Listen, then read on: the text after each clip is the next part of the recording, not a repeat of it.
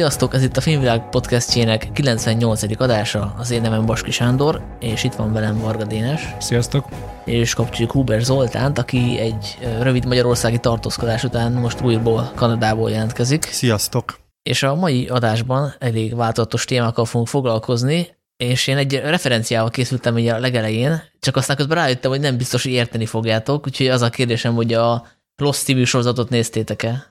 A, az első évad után abba hagytam, mint minden józan ember. én végignéztem. Nem tudom, én azt éreztem, hogy itt engem át fognak verni, és uh, igen, valahogy úgy annyi csavar volt az első évadban is, hogy állandóan átfordították az egész narratívát, hogy úgy döntöttem, hogy nekem ez nem kell. Na mindegy, én végignéztem, és uh, hát nagyon, nagyon, nagyon kíváncsi voltam, és volt egy zseniális tévétörténeti csavar benne, Ugye ez a sorozat úgy épült hogy egy lakatlan szigeten vannak a szereplők, és látjuk flashbackekben megelevenni az ő múltjukat, és az egyik részben a, a szereplők nem a szigeten, hanem valahol máshol, az epizód végén belenéznek a kamerába szinte, és azt mondják, hogy vissza kell mennünk. We have to go back, és ez egy ilyen zseniális csavar volt, mert kiderült, hogy ez nem egy flashback, amit láttunk, hanem egy flash forward, tehát, hogy ők igazából már kijöttek a szigetről, és most vissza kell valahogy menni. Hoppa! Eszembe jutott erről a csavarról, hogy ez a mi méltán népszerű Cohen sorozatunk is egy csavarral folytatódik, mert hogy most nem flashbackelünk az aktuális részre, hanem flash forwardolunk az utolsó részre, ugyanis a szokásos menetrend helyett a legújabb Cohen filmmel foglalkozunk, a Macbeth tragédiájával, de majd eldöntjük, hogy ez hivatalosan beleszámít-e a Cohen sorozat kánonjába, ha oda kerül a sor. Emellett fogunk foglalkozni a 60 éves, múlt héten 60 éves Jim Carreyvel is, választottunk tőle egy filmet, és én azt mondom így utólag, hogy szerintem jól választottunk. Illetve egy friss Netflixes, viszonylag friss Netflixes film, és foglalkozunk az elveszett lányjal, The Lost Daughter eredeti címen. Viszont kezdésnek előre tekintünk, és elmondjuk, hogy milyen, mely filmeket várjuk legjobban ebben az évben. Mindennyien egy ötös listával készültünk, és uh, sorrendbe tettük, ez egy ilyen adhok sorrend, azért valamennyire szerintem tükrözi, hogy, hogy mire számítunk ebben az évben. Uh, melyikünk kezdi? Hát még az fontos, hogy uh, ugye úgy válogattuk, hogy mindenki mást mondjon. Tehát nem az lesz, hogy mind a hárman várjuk a, uh, nem tudom... batman A batman mert most nyilván várjuk, de hogy uh, ugye itt 15 különböző filmről lesz szó. Igen, van, tehát hogy vannak olyan filmek is a Zoli listáján, amiket én is nagyon várok, megfordítva. A Dénesét nem ismerjük, mert ő, ő készítette el utoljára, és neki nem kell bemutatnia így már. Akkor kezdem is el. Na, és mivel ez egy 5 plusz 1-es lista, Aj, akkor szerintem kezdjük a, a plusz egyel, a, a legjobban várt magyar filmmel. Jó, hogyha ezzel Ja, igen, ezt nem is mondtam, hogy lesz egy magyar film is. Ugye nyilván tudtunk volna többet is választani, de nem akartuk ezzel, ezzel elfoglalni az egész adást. Az én legjobban várt magyar filmem az Baranyi Bernőnek a bemutatkozó hát kaland akció skifi vígjátéka, a Zanox kockázatok és mellékhatások című film, és hát, hogy miért várom, ez talán a műfai meghatározásból is kiolvasható, és ezt maga a rendező is már így örömmel szokta nyilatkozni, hogy ő direkt egy ilyen nagyon nehezen behatárolható műfai kevercset akar létrehozni, ami például a magyar filmtörténetben például a kontroll volt, amúgy pedig ez egy ilyen, az alaptörténet az egy ilyen visszajövőbe időutazással megkevert gimnáziumi szerelem, hogy van egy nagyon félénk srác, aki ugye titkon szerelmes az egyik osztálytársába, aki nyilván vagány, nagyszájú, lány nem mer közelni hozzá, addig nem, amíg egy ilyen, egy ilyen olyan ilyen, ilyen kelet-európai szürreáliába való csavarra, pálinka plusz gyógyszer, meg kísérleti gyógyszer összekeverésével időutazásra nem lesz képes, és így, így, így már oda tud menni a, a lányhoz, és ha valami nem jön be, akkor visszatekéri az időt, és akkor megint próbálkozhat. Ez az alaphelyzet, ami már eleve tök jól hangzik, és ebből állítok ki fog jönni egy ilyen régi szoci helyszíneken játszódó, a szocit úgy értem, hogy ilyen szociál, komló, szociál, Dunővárosi helyszíneken játszódó ilyen, hát remélem igazi nagybetűs őrület. Meglátjuk. És ez mennyi pénz van? Mert ugye a Drakulici elvtársat nagyon sok pénzből került, és az jó is nézett ki magyar viszonylatban, de ugye ott a másik véglet az űrpiknik, aminek jó állt az a Sufni Tuning külső. Hát Nyilván most egy olyan filmről beszélünk, amiben csak képeket láttunk, de azt tudjuk, hogy ez az inkubátor program keretében jött létre, ami most épp nem tudom, hogy hány millió, de kb. 80-100 millió között szoktak kapni ezek a filmek, az mindig kicsit változik az években ez az összeg. Szóval magyarul ez egy ez egy alacsony követségvetésű film lesz. Amikor azt mondom, hogy őrület, akkor nehogy az, senki ne az ötödik elemféle őrületre gondoljon, hanem arra, ahogy te mondtad, ilyen sufni tuning, Dunai városi máladozó gyárak és lakótelepek árnyékában játszódó őrületre. Ezt a szót akkor többször nem mondom ki, inkább adom tovább a labdát. Én a Hotel Balatont hoztam, ez egy akciófilm, legalábbis annak van leírva egy balatoni akciófilm Pálfi György rendezésében, ugye eleve én a Pálfi Györgynek, majdnem Gyurit mondtam, de hát nem ismerjük egymást. Szóval a Pálfi Györgynek a, a stílusát azt kedvelem. Ugye hát ő nem nagyon szokott pénzt kapni a projektjeire, tehát megvan a veszélye annak, hogy ez egy picit ilyen B-filmes hangulatú lesz, mert hát az elég nehéz ebben a műfajban a, a pénztelenséget áthidalni, és hát a filmhú szinopszisa szerint, mert onnan tájékozottam, Arról szó, hallom. Egy, hát máshonnan nem is tudtam volna szerintem. Egy, egy, egy építész a gyerekével és a szeretőivel egy balatoni hotelbe érkezik wellness héte végére, egy baleset azonban mindent megváltoztat, a hotel feldőlt, a tulajdonosa lezárja az épületet, és azt senki nem hagyhatja el, egyedül a Gerra Marina által játszott hősnő mer szembeszállni vele. Én azt érzem, hogy nagyon jól írnak a filmonál, most ezt visszahallgatva ezt a szinopszist. Oh. Lesz, lesz mit kívánni, igen. És a gonoszt Anger Zsolt alakítja, akiről tudjuk ugye az aranyélet óta, hogy nagyon-nagyon jól állnak neki ezek a kis mocsok figurák. Úgyhogy én nagyon várom. Szerepel még benne Sörös Sándor is, és Kolozsi László írta a forgatókönyvet, aki amúgy a filmvilágnak a rendszeres szerzője, de regényei is jelentek már meg bőven. Szóli? Én a veszélyes lehet a fagyit hoztam, és én a port.hu-ról tájékozottam, hogy mi a szinopszis, mert ott is nagyon jól... Bú, bú. Szóval elvileg ez egy egypeté ikerpárról szól, akik hát ilyen életközepi vagy ilyen Y-generációs válságban vannak, és ugyanabban a férfiban szeretnek bele. Hogy miért ezt választottam?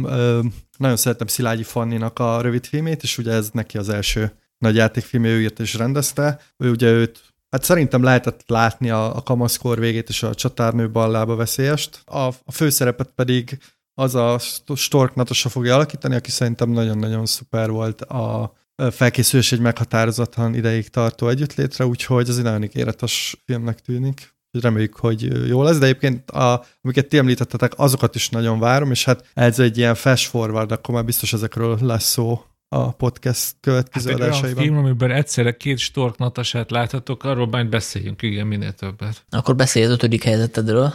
Milyen filmet válasz legjobban? Ugye ez most a külföldi kategória. Van egy nagyon kevés tagot számláló, de annál lelkesebb embereket összegyűjtő klub Magyarországon. Ez a PSFC, a Peter Strickland Fan Club, aminek én vagyok az egyik tagja. És az egyetlen tagja. Nem, nem. Voltak idők, amikor a Sanyi is benne volt, csak aztán kipontozódott, mert nem, nem, nem, nem, nem tud nekem elég mélynek és őszintének a rajongása, de ez, ez egy másik adás Szóval ennek a, a fanklubnak az egyik tagjaként most nagy örömömre szolgál bejelenteni, hogy az legújabb Peter Sickland film, ugye ő csinálta a Berberian Sun stúdiót, az, Infabricot például, ő Berlinben jelenik meg, ez a Flux Gourmet, aminek hát nyilván nem tudunk róla sokat, a történetről annyit, hogy hogy ilyen gyomorbántalmakkal küzdő emberekről szól, egy ilyen étkezési problémákkal foglalkozó intézetben, és hát egy kép is kijött, amivel ilyen vér, meg különféle váladékok borítják az ember fejét, és aki látott már Strickland filmet, az tudja, hogy hát elég elborult és bizarr dolgok fognak szerintem ebbe az intézetbe történni, és talán most dolgozik a legnagy nevűbb színészekkel karrierje során, ugye Gwendolyn Christie, akit ugye, ugye a Star Warsból is, meg a Trónok harcából is ismeretünk, a másik pedig ugye Asa Butterfield, ki szintén azért már megfordult egy kép nagyobb produkcióban aki látta a Stricklet filmet, annak nem kell magyarázni, hogy semmi máshoz nem fogható, nagyon bizarr élmény. Élményt fogunk kapni, én nagyon várom, meg még gondolom az a 50 száz ember Magyarországon, aki, aki mindig odafigyel a Strickland filmekre. Az én ötödik filmem az Everything Everywhere at All at Once, ami az ember, aki minden tudott, angol címén Swiss Army Man rendezőinek filmje, egy rendező párosról van szó, és hogyha valakinek nem mond semmit ez a filmcím, mármint az előző filmük címe, akkor úgy mondom, hogy ez a Daniel Radcliffe-féle fingó hullásfilm, mert ugye ebben a egykori Harry Potter egy hullát alakít, és ez egy ilyen body komédia, ahol történetes az egyik fél egy hulla, és hát az új filmük se tűnik teljesen normálisnak. Na most nekem itt a, itt ezért nincs könnyű dolgom, mert ehhez kijött egy előzetes, csak én nem nézek előzetest, és hát én tartottam magam ehhez a fogadalomhoz, úgyhogy csak a, a sztoriról tudok annyit, hogy a főszereplő Michel Yeoh, aki ugye akciósztárként lett ismert a nyugati kultúrkörben. Ő egy átlag, átlagos nőt alakít, akinek problémái van a azóbevallása kitöltésével, és ebből valamiféle akció skifi fog kikerekedni, mert hogy itt is egy ilyen fajta multiverzum koncepciót látunk, mint a Marvelnél újabban. Úgyhogy egy teljes, teljes őrületre számítok újból. Zoli? Hát én kanadaiként, illetve hát torontói lakosként nyilván két olyan filmet várok, ami Torontóban fog játszódni. A, a Disneynek az új filmje, ami azt hiszem márciusban jön, az cím, hogy Turning Red, az egy kanadai, torontói kislányról fog szólni. Illetve készül egy akciófilm is uh, The Man from Toronto címmel, úgyhogy ezeket mindenképp várom. De az ötödik helyezettem az uh, Dario Argentónak a, az új thrillere, illetve hát Jallója. Ugye nem csak Peter Strickland klub van, hanem egy nagyon exkluzív vetítés sorozat is volt itt Magyarországon, egy Jallo filmklub, amit Dénes szervezett, és aki ott volt, azt tudja, hogy én is imádom a Jallókat. Hát Dario Argento ugye egy nagy mester, azért az utóbbi filmjei nem voltak annyira combosak, de ez a filmje ez szerintem azért ígéretes, mert a sztori alapján egy csellós nevű sorozatgyilkos fog stalkolni egy vak call girl lányt úgyhogy engem ez megvett, és nagyon várom. Az a címe, hogy Black Glasses, és valamikor érkezik idén. Dénes negyedik helyzet. Tök jó, hogy mondtad ezt a Jáló dolgot.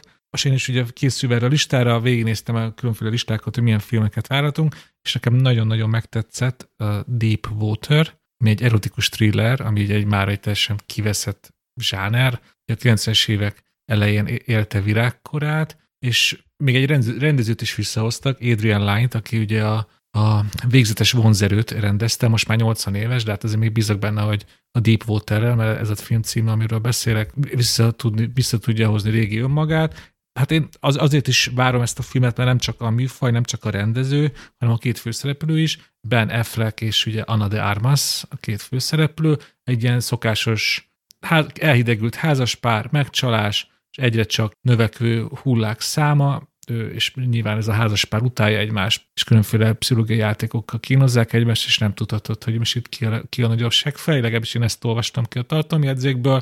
Erotikus thriller, régió örömök, ez, ez, ez, tipikusan az a, e, e, ez tipikusan az a film, amitől ilyen nosztalgiázást várok, és nyilván nem lesz ott az év legjobb filmei között, de Hát ezt nem tudhatod, Dénes. Hát, hát. én szóval nagyon meg fogok lepődni, de abból kiindulva, hogy, a, hogy ezt a Patricia Highsmith regényét adaptálták, ugye például az ő regényéből készült a Carol is, szóval azért, azért sok minden igazatok van, ebből akár még egy nagyon meglepetés is lehet, mint amire én várok, egy jó kis ilyen trash krimi. Nem tudni, hogy mikor, de valamikor ebbe az évben be fogják mutatni. Deep Water, Anna de Armas, hajrá! Az én negyedik helyzetem az Északi, aminek már van magyar premier dátuma is, méghozzá április 21, és ugye a Robert Eggers rendezi, aki a Boszorkánynak és a Világító a rendezője, ő is az A24-es istálóból került ki. Ez most az jutott eszembe, hogy az előző film is, amit ajánlottam, az is A24-es, és hát szerintem elég lenne, hogyha elmondanám a szereplőket. Alexander Skarsgård, ő a főszereplő, Nicole Kidman, William Defoe, Anya Taylor-Joy, Ethan Hawke, illetve Claes Bang, aki a Négyzet című Norvég filmnek volt a főszereplője, sőt, még Björk is szerepel benne, ez egy tizedik században játszó viking történet, ahol a Skarsgård átalakított főszereplőnek meg kell bosszulni az apját. Ennyit tudok róla, meg láttam a képeket belőle, úgyhogy kizárt, hogy ez rossz legyen.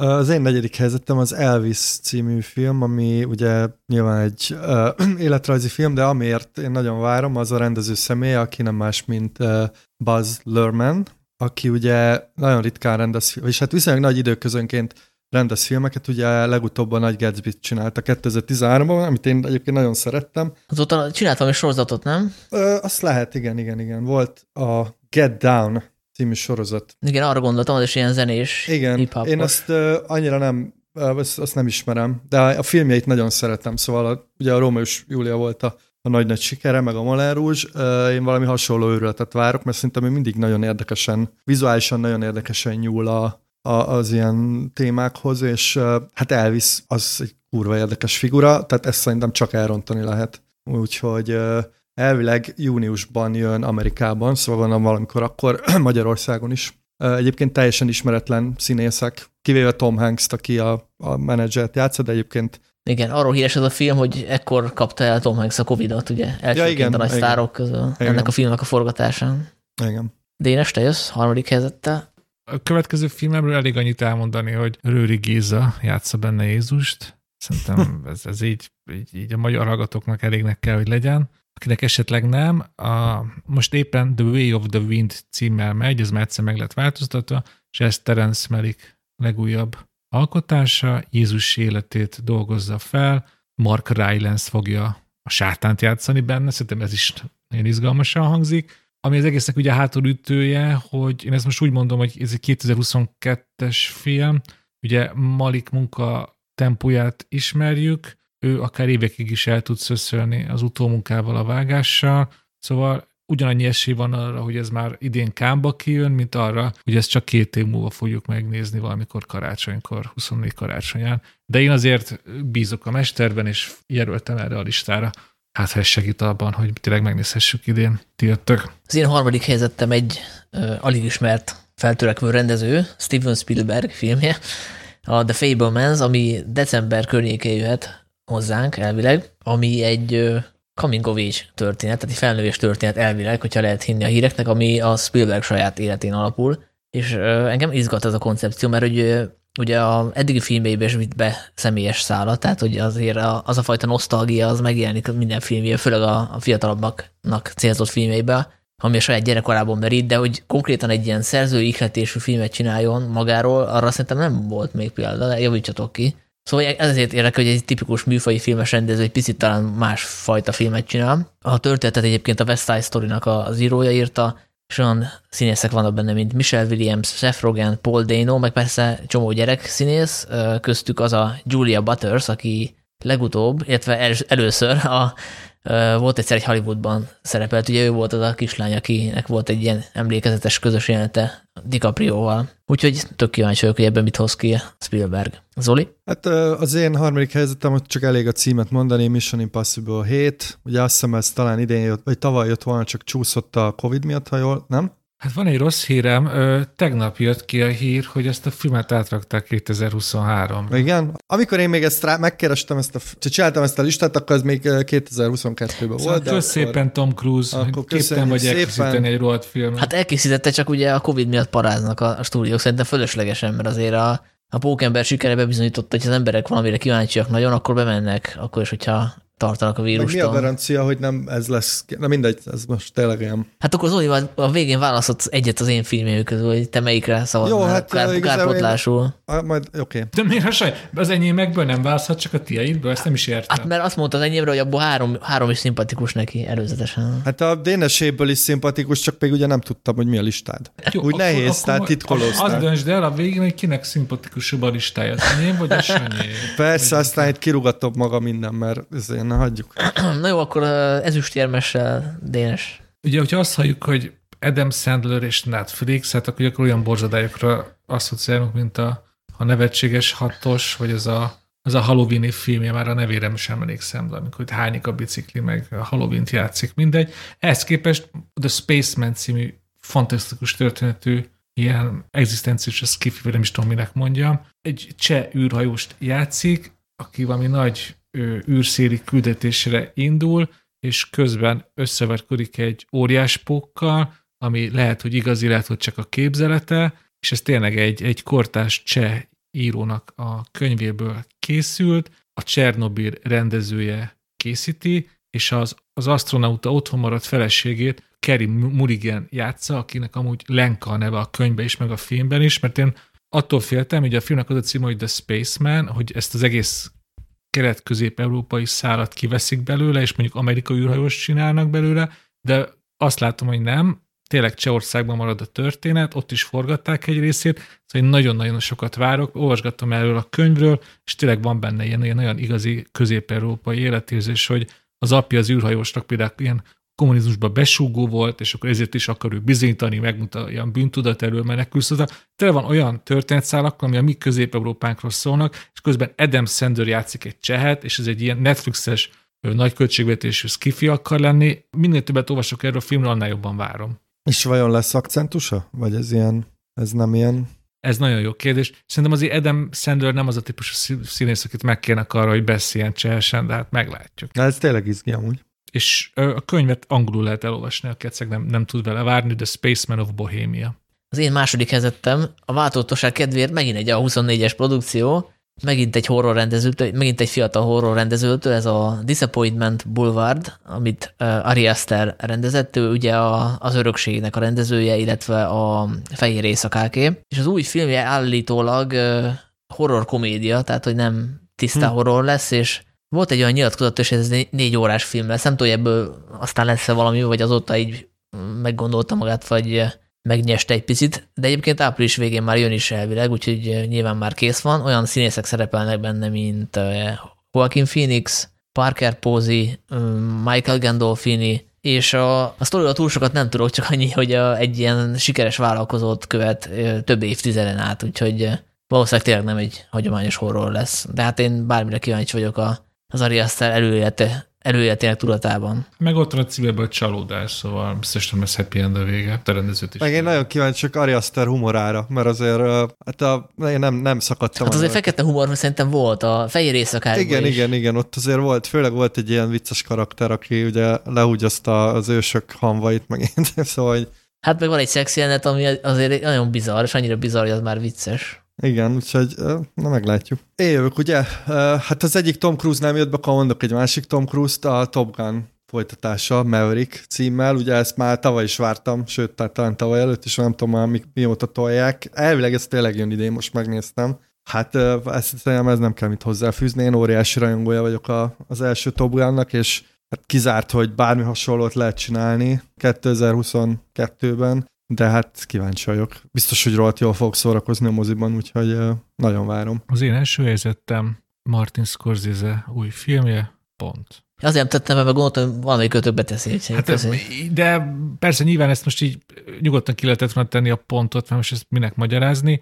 Azon kívül, hogy Scorsese, én még azért várom nagyon a Killers of the Flower Moon című dokumentumregényen alakuló, hát mondjuk hívjuk bűnügyi történetnek, mert szerintem nagyon lebilincselő témát választott.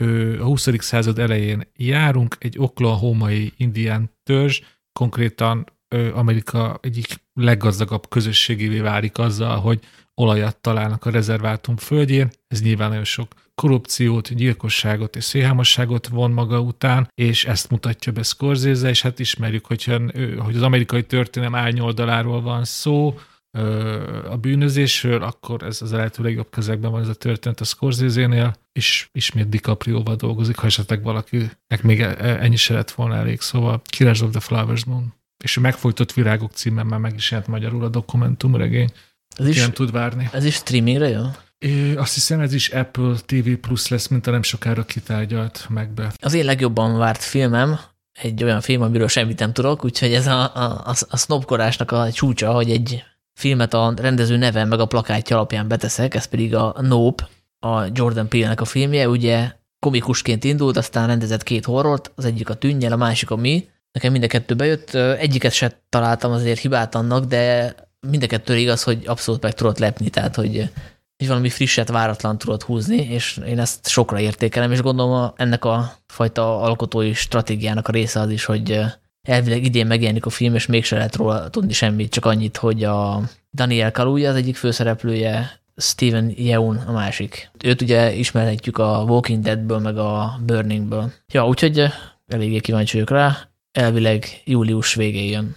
Zoli? Én uh, egy ilyen unortodoxot választottam az első erre, mert nyilván lehetett volna Scorsese, meg, meg mindenféle nagy nevű rendezők, de én az Unbearable Weight of Massive Talent című filmet választottam, ami uh, Nicolas Cage hát így kvázi önmagát fogja alakítani, és egy ilyen financiális problémákkal küzdő sztárról fog szólni, és Pedro Pascal lesz a partnere. Ez a film ez szerintem vagy nagyon jó lesz, vagy nagyon rossz, de az biztos, hogy érdekes lesz. És ugye Nick Cage-ről már nagyon-nagyon sokat beszéltünk. Én, én egyre inkább hajlok arra, hogy ő egy, egy elképesztően nagy zsenia a kortás színjátszásnak, és uh, majd ezt később fog nekünk leesni, úgyhogy nagyon kíváncsiak, hogy hogy ez a film mi lesz. Egyébként a rendezője sem ismert, sem az írói, szóval tényleg benne van itt, hogy ez, ez egy ilyen inkább, inkább bukta lesz, mint nem, de Nick Cage, szóval hajrá. És egy kis részét nálunk Magyarországon forgatták, talán még ez is. De igen, igen, igen. És egyébként áprilisban jön, ha minden igaz. No, szuper. Uh, Zoli, melyikünk listát teszed jobban? Dénes vagy az enyém? Hát én nem, nem tudok választani, hogyha pisztolyt fognátok a fejemhez, hát olyan nagy nevekkel dobálóztatok, hogy, hogy úristen. De egyébként nyilván,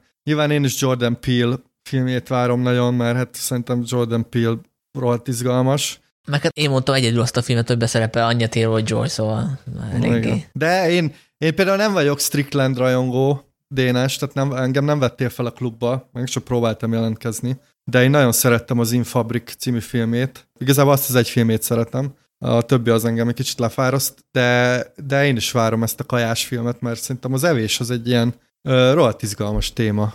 Most viccen kívül. Tehát, hogy így erről így kevés vannak filmek nyilván, amiben a nagy Talán most kb. a Stricklandet visszhangzott, mert ő nyilatkozta ezt, hogy, hogy elege van abból, hogy ez, hogy, hogy, hogy akinek egy gondja van az étkezéssel, meg a, a gyomrával, azt mindig csak egy ilyen, ez ilyen viccforrás a film. Na igen, igen. Szóval ezt ezeket ezt a, a büfögő, WC-re rohanó szereplők ugye mindig azért vannak, hogy nevessünk. Ő pedig ez, ezzel méltósággal akar végre foglalkozni, mert amúgy ugye ez tök sok embert érint, és általában ezek titkolják, és akkor lássuk, hogy ebből akkor mire jut. Mert nyilvánvalóan ez nem egy realista dráma lesz, hogy jó, ezek az emberek szenvednek, empatizáljunk velük, szóval szerintem ennél azért sokkal jó, jóval több csavar meg lesz ebben. Úgyhogy uh, summa summarum döntetlen, mind a két lista kurva jó. Meg hát nyilván ez, ez szerintem, amit, amit itt felsoroltunk, arról mindről beszélni fogunk idén, remélhetőleg kijönnek, és meg tudjuk őket nézni, szóval mindegyik téma lesz a podcastben.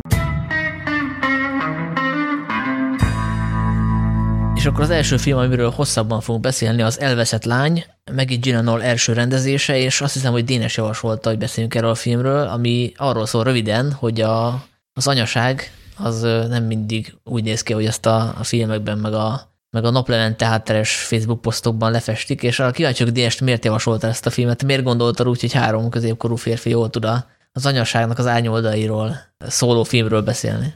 Én azért javasoltam ezt a filmet, mert nagyon kíváncsi vagyok Zolinak, mint egy friss apának az élményére az elveszett lányról, mert biztos vagyok, hogy, hogy most Zoli teljesen máshogy viszonyul ehhez a filmhez, mint akár csak nem tudom, három vagy négy évvel, vagy akár két évvel ezelőtt. Ezért javasoltam, amúgy pedig azért javasoltam, javasoltam mert tetszett a rendezőnek a, az elgondolása, hogy, hogy egy ilyen thrillernek átszázott karaktertanulmányban mutassa be, hogy, hogy bizony vannak társadalmi elvárások alapján rossznak ítélt anyák, és hogy ezzel foglalkoznunk kell, mint társadalmi ilyen szinten is, és, és, és egyéni szinten is, hogy akik így meg vannak bélyegezve, hogy ők rossz anyák, hogy ezzel mit tudnak tenni, mert itt, itt látunk egy, egy félresiklott életet, aki komoly hibákat vétett anyaság közben, de ugye ott a kérdés, hogy, hogy, hogy hogy azért nem mindenkinek kell anyának lenni, és hogy vagy ő, ő igazából hol döntött rosszul, vagy, vagy mit tehetett volna másképp, és ettől még ugye tök jól lehet vele szerintem empatizálni a film során. Röviden bocsánat a sztoriról, hogy a Olivia Colman alakítja a főszereplőt, aki Görögországban vakációzik egyedül, és ott megismerkedik egy amerikai családdal, egy fiatal anyával, és erről eszébe jut a, a saját anyasága, flashbackben meg elevenednek az emlékei, és ezek, ahogy a DS is mondta, nem mindig pozitív emlékek. Tehát ez egyfajta lélektroni dráma, és van benne egy ilyen thriller szár, és még azt kell róla tudni, hogy a Elena Ferrante olasz írónő írta, akiről egyébként nem tudni semmit, tehát egy nagyon titkolózó, valószínűleg nyilván ő is saját élmények alapján írta meg ezt a könyvet, illetve ez egy trilógia, és eredetileg természetesen egy olasz, olasz nő a főszereplő, tehát a Maggie Gyllenhaal az átírta nyilvánvalóan angol százra ezt a sztorit, ugye ő a forgatókönyvíró is, és aki szeretné megnézni a filmet, az a Netflixen tudja ezt megtenni. Szerepel még benne Dakota Johnson, Peter Skarsgård, Jesse Buckley és Ed Harris is. Szóval egy igazi sztárgárda. Sztárparád, ezt így kell mondani. Csánat. Tűzijáték. Igen, igen, szóval nekem ez a film tetszett egyébként, tudtam vele menni, ahogy Zoli szoktam mondani, és hát nyilvánvalóan még izgalmasabb lenne, hogyha lenne kötődésem ehhez ahogy szerintem egyikünknek sincs. Hát szerintem azzal, hogy a Zoli apa azért egy fokkal közelebb áll. De apák lenni meg anyák ez nem ugyanaz. Tehát, hogy nyilvánvalóan az apai szerepkörbe az akár bele is férhet, hogy te elmész dolgozni, és keresed a pénzt, eltartod a családot, addig a nő meg ott van a konyhába, ahol a helye van, ugye a konzervatívok, vagyis hát a konzervatívabb hozzáállás szerint, tehát, hogy téged Zoli nem fog senki megszólni, Mondjuk Kanadában lehet, hogy megszólnak, de máshol nem szólnának meg, hogyha ha te ezt a tradicionális családfői szerepet vinnéd, hogy nem foglalkozol házi munkával, nem csak... Na jó, ez egy kicsit lehet. De egy, egy nő esetében viszont sokkal, sokkal nagyobb ez a, ez a megítélés, ez a, ez a rossz állás, hogyha mondjuk kiderül róla, hogy a tradicionális értelemben nem biztos, hogy jó anya, illetve hogy vannak kétségei a saját anyaságát illetően, mert hogy erről szól az a film. Kicsit ennél az összetettebb ez a kérdés, Sanyi, mert értem, amit mondasz, meg persze a tradicionális ö, szerepfelfogás szerint igen, az simán belefér, hogy mondjuk elmegyek két hétre konferenciázni, és építem a szakmai karrieremet, tehát tök igazad van, ami nekem ebben a filmben nagyon-nagyon tetszett, az az, hogy én egyből rákerestem utána, és ugye megint Gyllenhaalnak két lánya van, szóval ez nyilvánvalóan személyes projekt, szóval oké, okay, hogy ezt egy olasz írónő írta, de én, én ebből tökre érzem azt, hogy, hogy ezek számára dilemmák, hogy most akkor vajon a, a sztár színészi karrieremet, meg a filmes karrieremet építsem, vagy, vagy legyek anya, és Egyébként, ami szerintem ebben a filmben nagyon érdekes, az az, hogy ez egy létező diskurzus, hogy mennyiben felelsz meg a társadalmi elvárásoknak, ami mondjuk a jó anyát takarja. És apaként nyilván nekem is van bizonyos fajta elvárásom, és egyébként erről, hogy valamiféle elvárás van felém, amit, amit nyilván érzek én is, és én beszélgettem több friss szülővel, hogy igenis ez egy létező dolog, hogy neked meg kell felned a jó szülő kategóriának, ami nem mindig egyszerű, és nem csak azért, mert nem feltétlenül kötődsz a, az újszülött gyerekedhez, vagy akár még a nagyobb gyerekedhez is. Nem feltétlenül tudod kibeszélni azokat a frusztrációkat, amikor eleged van a gyerekedből, vagy legszívesebben kikapcsolnád, vagy odaadnád valakinek több napra. Ez az egyik vonatkozás a dolognak. A, a másik, ami szerintem ilyen nagy dilemma szülőként, hogy mi, milyen, milyen pontosan a jó szülő. Szóval, hogy ez, ez már, már nálam megjelenik, ez a dilemma, hogy amit én akarok a gyereknek, az lehet, hogy csak az én vágyálmom, amit a gyereken keresztül akarok beteljesíteni, és lehet, hogy az abszolút nem a jó szülőség a gyerek szemszögéből. Most értsd azt, hogy túl sokat kell törődnöd a gyerekkel, vagy túl keveset, mit kell, hogy, hogyan kell irányítanod, mennyire, milyen, milyen ízléspreferenciákat mutatni neki. És ezek ilyen nehéz kérdések, és szerintem egyébként ezek így megjelennek a filmben, nyilván nem teljesen direkten, meg nyilván csak így a háttérben, de szerintem a főhős nőnek a, a figurája emiatt rohadt érdekes. És én ezt a filmet egyébként nagyon szerettem, annak ellenére, hogy azért nem tartom egy ilyen hibátlan filmnek, szóval, hogy vannak benne ilyen egy kicsit túl hosszú, meg ilyen, van benne egy ilyen fura, nem is tudom, van benne egy fura hangulat, ami néhol jó, néhol nem jó, de hogy alapvetően szerintem az, hogy, hogy ezekről a dolgokról így most beszélünk, ez mindenképp a filmnek a, az erénye, és hát nem tudom, hogy nyilván, hogy ez most mennyire más frisszülőként, mert hogy nem láttam nem frisszülőként, de, de én nyilván erősen tudok kötődni ehhez, a, ehhez az egész dilemmakörhöz, ami, amit felmerül ugye a, a nővel kapcsolatban, de, de tökéletes igazad van, Sanyi, hogy egy anyának teljesen más, és nem csak azért, mert a hagyományos férfi szerepek miatt, hanem azért is, mert én máshogy kötődöm a gyerekemhez, mint az anyja, akiből ezek a gyerekek kijönnek. Érted? Ez egy teljesen más kötődés, hogy az anya kilenc hónapig hordja a hasában a gyereket, én még akkor csak egy ilyen koncepcióként élem meg a, a gyereket, és ezért, ezért nehéz szerintem elfogadni azt, hogy egy anya úgy dönt, hogy ott hagyja a gyerekeit, vagy, vagy inkább a karriert választja, és ezért izgalmas ez a karakter. Igen, és ezért nem szimpatikus, legalábbis a Amiket kommenteket olvastam, sokan kifogásolták, hogy hát így nem nagyon lehet szeretni, meg van egy ilyen történetszál, ami végigvonul a filmen, hogy van egy ilyen baba, amit ő nem ad vissza a tulajdonosának. Hogy az nincs megmagyarázva, hogy miért nem, csak hogy emiatt... Uh, hát az ilyen, szerintem az ilyen önsorsrontás, meg bűntudat. Szóval nekem olyan tetszett, ez egy rendkívül zavarodott lelkiállapotban lévő nő, aki ugye Olimia Calvin Coleman karaktere, és egyszer tényleg szerintem őszintén akar segíteni ő Dakota Johnson, akinek a fiatalkori magát látja, ugyanúgy egy ilyen kicsit tévúton járó önmagát kereső fiatal anya, szóval néha tényleg segíteni akar neki, néha meg így konkrétan szabotálja, és szóval ez, nagyon, ez a játék is nagyon tetszett a film, hogy Dakota Johnson hoz ő viszonyul Olivia. Igen, és itt még ráadásul meg van fejelve egy csavarral ez a rész, Dénes, ami nekem nagyon tetszett, hogy ugye ez a, a Dakota Johnson karaktere része egy családnak, aki ugye ott nyaral Igen. a szigeten, és ők egyébként visszataszító fejek, tehát hogy az, azért ez kiderül Igen. a filmből, hogy ők valami szerintem ilyen bűnözőfélék, ugye az, igen, ők, igen, ők amerikaiak, igen, és, és nagyon, nagyon, nagyon alja módon viselkednek, és ugye ez még megterheli ezt a fajta viszonyt, szóval ilyenkor azért ez nagyon-nagyon ügyesen van rétegezve ez a film szerintem ebből a szempontból. Meg hogy nincs minden a szánkba rágva, ugye nyilván egy, egy zavarodott embert látunk, akkor nem, akkor nem is lenne jó, hogyha egy, amúgy minden racionálisan meg lenne magyarázva, de nagyon tetszettek azok a kis, váratlan kisülései a, a középkorú nőnek, például amikor ugye Ed Harris így nyomul rá, ő általában visszautasítja, és akkor egyszer csak így megrázza magát, és ilyen, magát ilyen csábosnak bájtva így oda ö, lépket hozzá, így megérinti, és ami olaszul mond valamit, nem tudom, ami Bella, Bella, amorodzom, nem tudom mi, és akkor hirtelen így elszégyeli magát, úristen, mit csinált, és akkor így elviharzik a kocsmába, nem Igen. tudom, emlékeztem. Hát meg van egy hasonló jelenet, amikor a nála évtizedekkel fiatalabb, nem is tudom, úszómesterrel igen. flörtölget, de úgy, hogy nem biztos benne, hogy ő ezt akar igazából, Igen. csak így kipróbálja. Úgy, őt ugye a Paul Mescal alakítja, akit a Normális Emberek című sorozatban Igen. lehetett látni. Szóval az is egy ilyen tök emberi dolog, hogy, hogy úgy megy bele egy szituációba, hogy igazából nem is tudja, hogy pontosan mit akar. és így elszégyeli magát, menekül. Igen, hogy felmerül itt a kérdés szerintem, hogy ő mennyire zavart mentálisan, vagy mennyire egyszerűen csak egy impulzív ember. Szóval, hogy gyakran tényleg csak így hirtelen dönt. Szóval teljesen megfontolatlanul. És azért ilyen emberek vannak, tehát hogy ez, ez nem, ebbe semmi bizarr nincs. Nyilván valaki úgy dönt, hogy így egyik napra a másikra ott hagyja a gyerekeit, azért az, az egy necces, necces valami, de hát pont azért izgalmas a film, hogy ilyen, ilyen karakterekkel szembesít. Igen, ez tök érdekes, hogy, hogy valójában ez teljesen természetes dolog, hogy vannak olyan késő 40-es, 50-es emberek, nők, akik teljesen zarodottak, és rohadtul nem tudják, hogy most hogy, hogy mit akarnak, és még egy, sziget, egy, egy gyönyörű, egzotikus görög szigeten sem tudják magukat jól érezni, de nagyon kevés film készül erről az állapotról, azért is szerintem ez, ez, ezt nyilván a rendező is nyilatkozta, de tök jó, hogy most arról beszélünk, hogy egy karrierében éppen jó helyen tartó egyetemi professzor is érezheti azt, hogy neki soha nem tudja magát otthon érezni.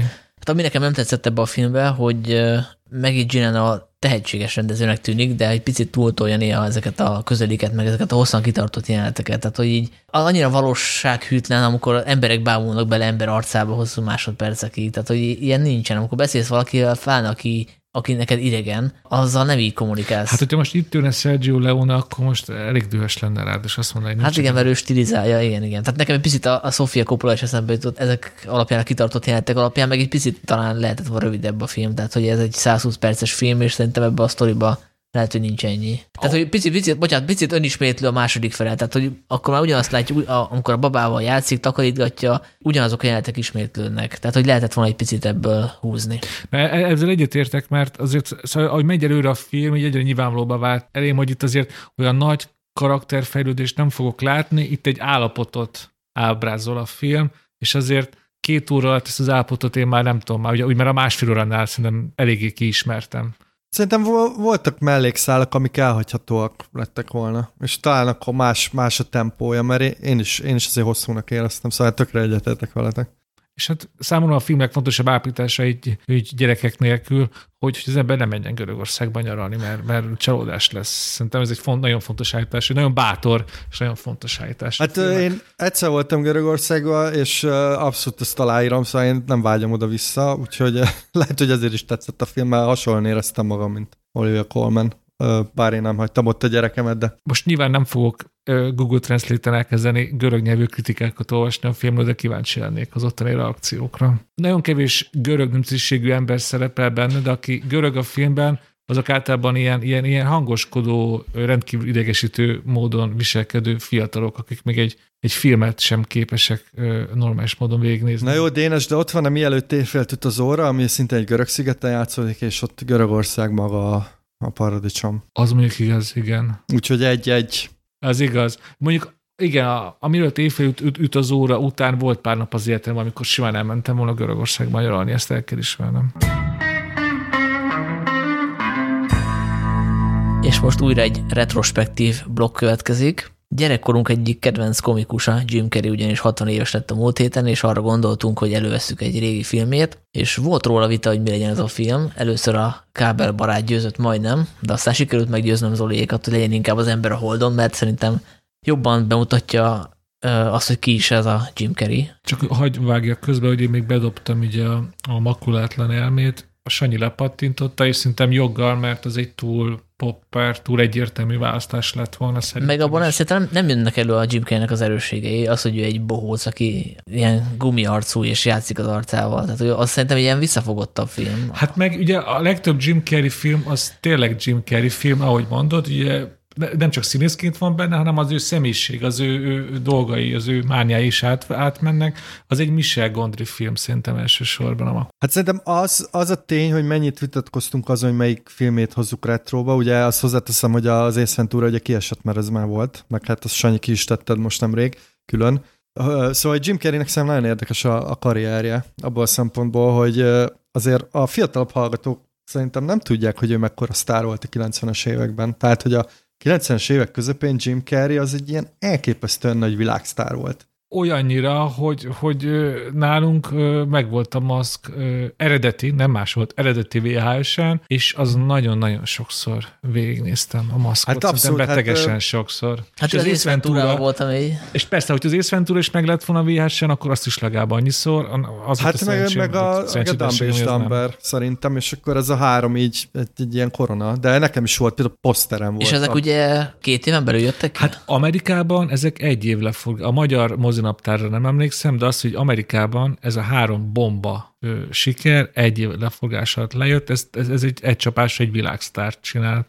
94-ben jöttek ki, és ugye hát Jim Carrey szem akkor volt így a leg-leg-legnagyobb, ugye amikor kijött a Batman, mindörökké Batman, ahol ugye a, a Rébuszt játszott, és azt hiszem akkor ilyen rekordgázsit kapott érte. De, de tényleg, szóval hogy a csapból is ő folyt, meg tényleg a Bravo magazintól kezdve mindenhol, szóval, hogy azért... És ez... miért rátérünk az ember a Holdonra, szerintem ezt mondjuk el, hogy ez, hogy ez, a, ez, a, ez a hármas, hogy, hogy Ace Ventura, Musk és Dumb és Dumber, ezek nyilván változó színvonalú filmek, de a mai napig szerintem ezek tök érdekes, meg izgalmas őket visszanézni, és ö, én az Ace Ventura mai napig azt mondom, hogy ez egy remek. Nekem az, az most így utólag az a háromból, ez nekem éppen az Ace Ventura kedvencem. Hmm, hát nekem is. Egyébként a Maszkó szerintem csak egyszer láttam, a Dumb és Dumbet azt lehet, hogy kettőször, de az a már a 90-es években, vagy nem tudom, a 2000-es években, amikor láttam, akkor is úgy voltam vele, hogy, hogy nevetek rajta, de nekem ez egy picit túl ripacskodós, tehát hogy hogy már kvázi gyerekét vagy fiatal felnőttként is volt egy pici ellenérzésem vele kapcsolatban, és most érdekes lenne újra nézni, meg valószínűleg újra is fogom nézni, de hogy, hogy nekem az egy picit sok volt, és a, az Ace Ventura is sok, és mégse érződött valahogy annak. Lehet, hogy azért, mert hogy a, a, sztori ott, ott Szerintem az a különbség a két film között, hogy ugye Ace Venturáról azért kiderül, hogy egy, egy, egy menő nyomozó. Szóval, hogy ő azért ott megdugja Courtney Coxot, meg kinyomozza az ügyet, de ugye Dumb és Dumber az két retardált, tehát hogy azt azért nem lehet szépíteni. És azért azon nevetni, hogy ők tényleg nagyon-nagyon hülyék, annyira hülyék, hogy rászárad a takony az orrára, meg ilyenek, szóval hogy ez egy ilyen ízlésromboló humor, amit egyébként én annó imádtam, tehát én nagyon sokszor Igen. néztem. A... Hát sokkal viccesebb, hogyha van egy olyan szituáció, ahol egy hülye van, egy idióta, és mindenki rajta csodálkozik, mert mindenki megbotránkozik, mint hogyha neki van egy társa, vagy akár több hülye is van. Tehát, hogy ez, ez a klasszikus Mr. Bean szituációja. A Mr. Bean világában ő az egyetlen, aki, aki hülye igazából. Hát igen, de, de a Dumb és Dumberben ugye az, az érdekes, hogy hogy mégis így elég, elég gonoszok vannak körülöttük, meg ilyen, meg ilyen rossz indulatú emberek, és végül így megnyernek mindenkit a hülyeséggel, tehát hogy ők győznek. És ugye ez, ez, ez egy ilyen tipikus ez a burlesque a ugye karakterív, vagy, vagy egy ilyen történet folyam, úgyhogy ez végülis ebből a szempontból nem gáz szerintem, csak tényleg egy kicsit alpári. Ez egy személyes volna, csak tényleg, hogy mekkora volt Jim Carrey-nek az én generációmban. Szerintem nem volt olyan alkalom, amikor síriften ültem, és ne jutott volna eszembe a síriftes senet, hogy tényleg vajon odaragadna a nyelvem, hogyha én most elkezdem nyalogatni.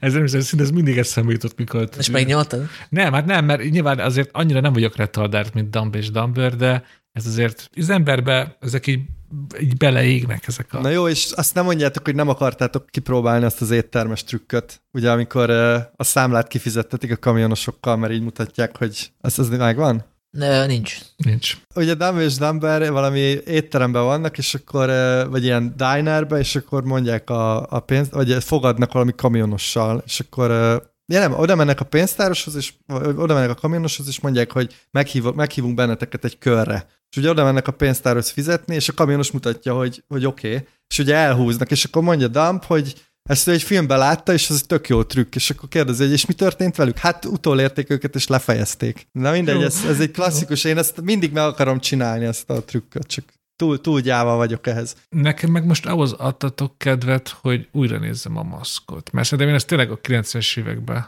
láttam utoljára. Hát szerintem a maszkban az az érdekes, hogy az tényleg valamennyire Jim Carreyről szól, mert ugye van egy ilyen átlag Jóska, és akkor felveszi ezt a maszkot, és akkor ilyen gumiarcú valakivé változik, de én úgy emlékszem, hogy az annyira nem jó film, tehát az tényleg... Hát én, én arra hiszem, hogy a Cameron Diaz tett rám nagy hatást kamaszként. igen. Legalább annyi, mint a Jim Carrey. Igen. Na jó, vágjunk bele szerintem az ember a holdonba, ami ugye Andy Kaufman életéről szól. Ő egy komikus volt, de ő nem szeretett komikusként hivatkozni magára, hanem inkább egy ilyen, hát inkább ilyen, ilyen performer, performer volt, média művész, aki meghekkelte a, a mainstream médiát, elég korán meghalt 35 évesen, a 70-es évek végétől a 80-as évek elejéig volt aktív, föltűnt a Saturday Night Live-ban, és belevágott egyfajta nemek közti pankrációba, aminek ő lett a bajnoka, tehát mindig... Intergender bajnok. Az első intergender birkozó, mi volt, igen. Igen, tehát egy nagyon izgalmas, izgalmas figura volt, és az ember a Holdon róla szól, az ő életén megy végig, és én ezt a filmet szerettem, amikor láttam először, és most is tetszett, és most is látom a hibáit, de hogy azért izgalmas film, mert hogy egyszerre három film, tehát három az egyben film, ez egy Andy Kaufman film, ez egy Jim Carrey film, és ez egy Milos Forman film. És hogy mind, mindegyik részvevőbe tudta vinni, ugye nyilván Andy Kaufman posztumusz, a, azt, hogy miért érdekes ez a, ez a, ez a megközelítés, és nekem ez, ezek, a, ezek a szerzői jegyek, ezek kompenzálják a filmnek a hibáit, és egyik hibája szerintem például az, hogy nagyon nagyon gyorsan végigmegyünk ezen az életművön. Tehát, hogy konkrétan a film eleje úgy kezdődik, hogy látjuk gyerekként, ahogy a szobájában játszik a babákkal, és produkálja magát a hugának, és a következő jelenet, hogy már a színpadon áll, nem tudom, 20 hány évesen, és nekem egy picit hiányzott így utólag, hogy jobban megérteni az ő személyiségét. Nagyon egyet tudok érteni, ezt úgy fogalmaztam meg magamnak, hogy kicsit olyan skizofrén film, hogy van egy nagyon biztató kezdet, egy egy ilyen tipikus Andy Kaufmanos performance látjuk az újrajátszását, ugye, hogy áll a fekete háttér előtt, és eljátsza, hogy igazából itt nem lesz film, már vége van. Minek vagytok itt, menjetek el. Hogy mondom, ez igen, ez egy igazi ilyen, ilyen anarista punk filmkezdés, utána mi a következő jelenet? A lehető legtipikusabb életrajzi filmes toposzt veszik elő, látjuk a fős gyerekkorában,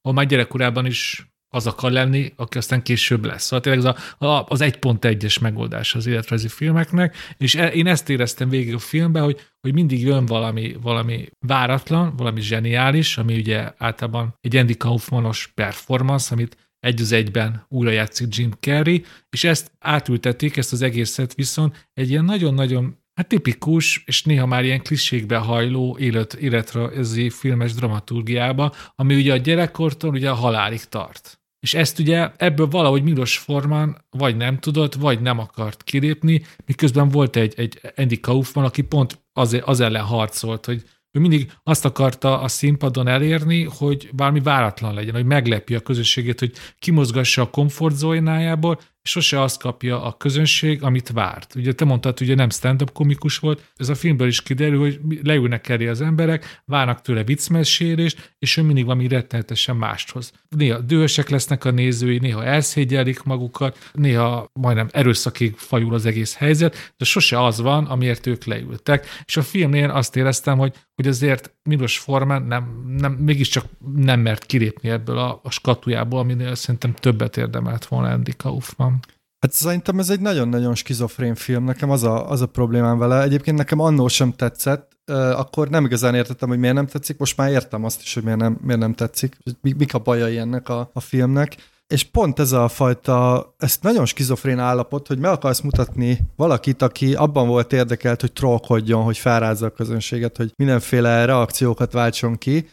Ez berakod egy ilyen nagyon tényleg nagyon 1.0-ás happy end felé, vagy ilyen, tehát ilyen tiszteletadó életrajzi filmbe, mert ugye ez egy nagy főhajtás Andy Kaufman előtt, ami egyébként egy érthető vállalás, hogy akkor hajtsunk fejet előtte. Viszont amit én nem értek ebbe a filmbe, hogy, hogy ugye gyakorlatilag ez a film 80%-ban Andy Kaufman jelentek újrajátszása, de úgy újrajátszása, hogy nagyon pontos újrajátszása, szóval én elkezdtem nézegetni utána neten ilyen, ilyen videókat, és hogy nem értem, hogy ennek ez pontosan miért jó, hogy valaki más újrajátsza azokat, tehát hogy akkor miért nem lehetett csinálni egy olyan filmet, ami, ami vagy nem játsza újra ezeket a jeleneteket, vagy máshogy játsza újra, vagy, vagy valami kontextus ad, mert hogy számomra ebből a filmben egyébként nem derült ki semmi Andy Kaufmanról azon túl, hogy milyen előadó vagy milyen, milyen performanszokat csinált, és ugye Andy Kaufmanról azért lehet tudni, hogy, hogy tényleg egy ilyen elég rejtélyes figura volt, szóval nem, nem, nem lehetett tudni, hogy mikor alakít figurát, és mikor önmaga,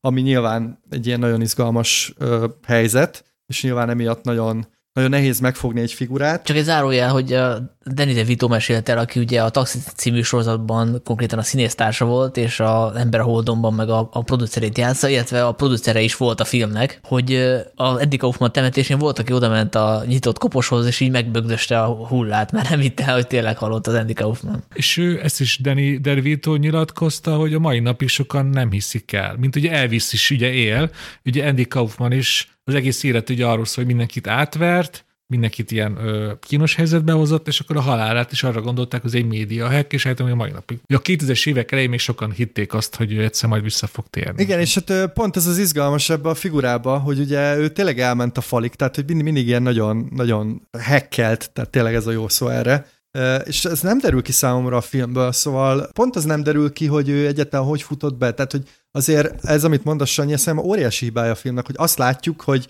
hogy egy ilyen nézhetetlen stand-upot csinál egy klubban, ahol a kutya nem figyel, és a következő snitta az, hogy a, a jól menő producer ajánl neki egy munkát, és egyből ott van. És például az sem derül ki számomra, hogyha ő, ő a film alapján ugye egy elég kiállhatatlan és, és baromi nehéz lehetett vele dolgozni, a film alapján hangsúlyozom, akkor ő hogy az Istenbe csinált végig öt évadot a taxiból? Szóval hogy engem pont ezek a részek érdekeltek volna, és ugye én utána olvasgattam, hogy tényleg az van, hogy ahány nyilatkozatot olvasol róla, vagy ahány visszaemlékezés, teljesen más Andy Kaufman kép rajzolódik ki, Úgyhogy én így gondolkoztam, hogy mi, mi lehetett volna egy ilyen érdekesebb rendezői megoldás, és ugye volt ez a Bob Dylan film, amikor különböző színészek játszottak. Ha, különböző... most akartam volna mondani. Igen, Igen. Hogy, hogy például egy olyan tök jó lett volna, és nekem ezért fáj nagyon, hogy ezt a filmet egyébként Milos Forman rendezte, mert hát nyilván ő már akkor azért túl volt a csúcson, de hát ez mégis a cseh új hullám nagy rendezőjéről beszélünk, aki a szállakokuk fészkérét, meg az Amadeus rendezt, és ez a film ez valahogy olyan, olyan lanymeleg, vagy nem is tudom, és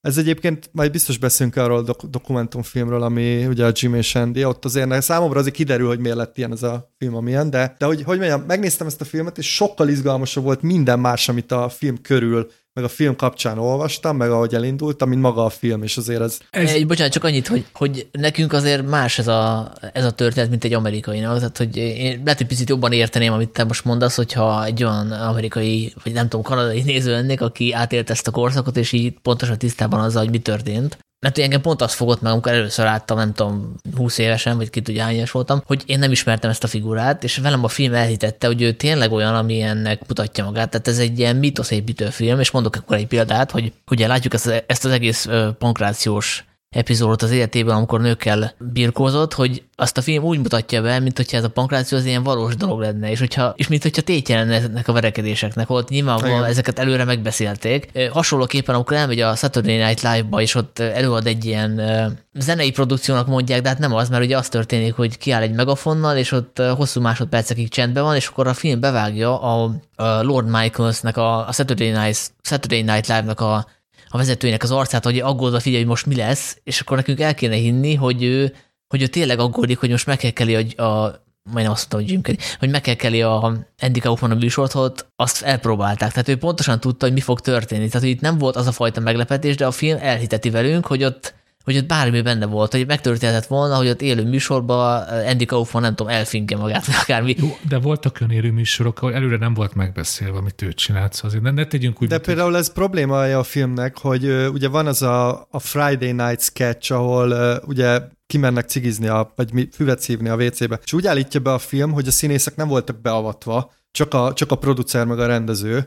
Nem tudom, emlékeztek erre, amikor így leönti vízzel a partner. Igen, meg... igen, igen. Amikor ő ezt, amikor elmondja, hogy ezt nem tudja eljátszani. Meg is igen, igen, igen. Meg hát ugye a... A színészek be voltak avatva, bocsánat, csak az azért nem mindegy, hogy be voltak avatva a partnerei, vagy nem, mert az oké, hogy mondjuk a közönség nincs beavatva, vagy az operatőr, de az, hogy a színészek be vannak avatva, vagy nem, az óriási különbség, mert ugye, ha nincsenek beavatva, akkor tényleg rohadt kellemetlen helyzetbe hozod a kollégáidat, de ha be vannak avatva, akkor ez egy zseniális hack. És ugye a film azt próbálja elhitetni, hogy nem voltak beavatva, de valójában be voltak avatva. Hát ugyanez volt a Tony Cliftonnal is, hogy ugye a filmben váltig tagadja, hogy ő a Tony Clifton, tehát a Eddie Kaufman, és eltog a, a, a taxi producere nyilatkozta, hogy hogy bevallotta, hogy ő azt, tehát hogy ez egyáltalán nem csinált ebből titkot, meg hogy abszolút profi volt a, a forgatáson, tehát nem voltak sztár allőréjei, hanem megjelent, csinált, amit kellett. Na de ez nem véletlen, hogy a, a film így ábrázolja őt, mert hogy ez egy mitoszépítő film, ez egy tudatos döntés volt, hogy Andy Kaufman mitoszát építeni akarja a Miros Forman, meg a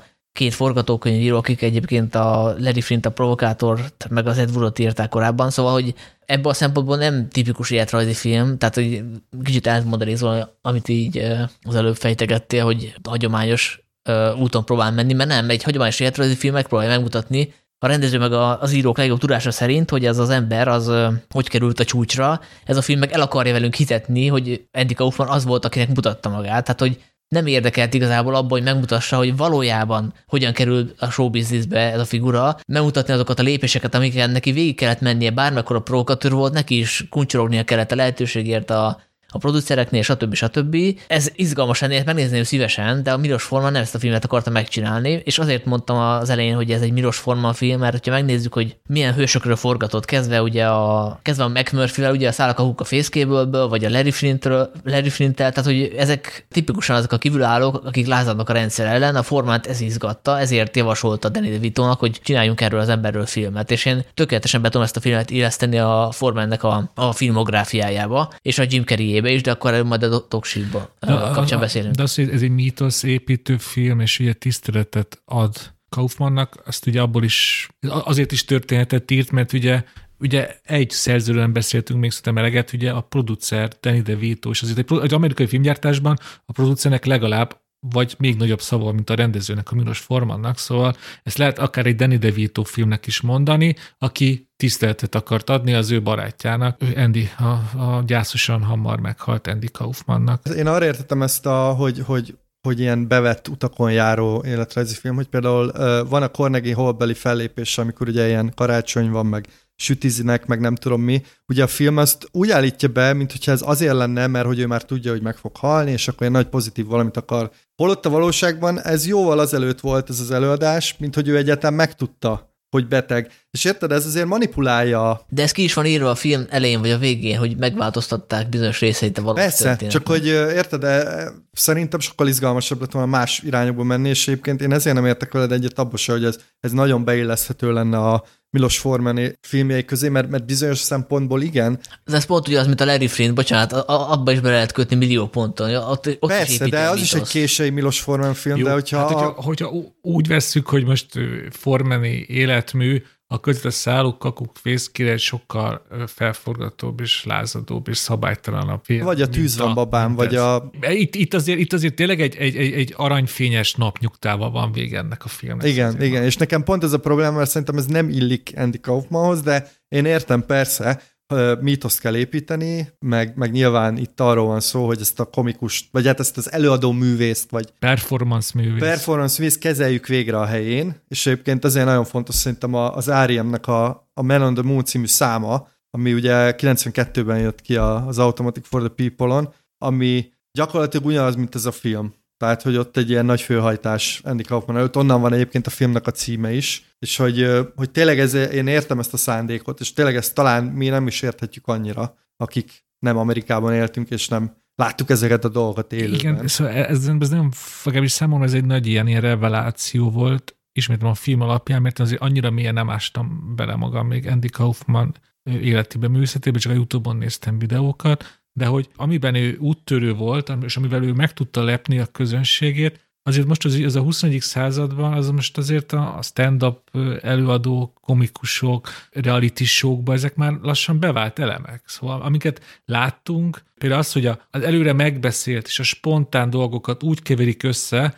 hogy a néző nem tudja, hogy mi a, a konstruált, és mi az, ami váratlan, és ebből van a feszültség, meg a kínosság, meg a, meg a a, a, az izgalom, a közönség és a, a, a, az előadó művészek között, ez, a, ez manapság egy tök gyakran használt eszköz a színpadokon. Meg nekem az jutott eszembe, hogy, hogy például az a Saturday Night Live-os performance, amikor áll a kis ö, lejátszó mellett, és csak a refrénnek egy, az, az egy sorát tátogja el, és a három percen keresztül tényleg annyi a performance, hogy ez kétszer eltátogja azt az egy sort. Ez olyan, mint egy TikTok videó. Szóval ő, ő kb. már kb. tiktokozott a 70-es évek végén. Szóval le, most mondjátok, hogy mítoszépítés, szóval le, ezt majd akkor utána kéne előbb olvasni, miért ilyeneket kijelentek, de ő tényleg egy ilyen, egy ilyen profita volt, egy ilyen úttörő. Igen, és hát igazából... Nem tudom, ez mennyire igaz akkor.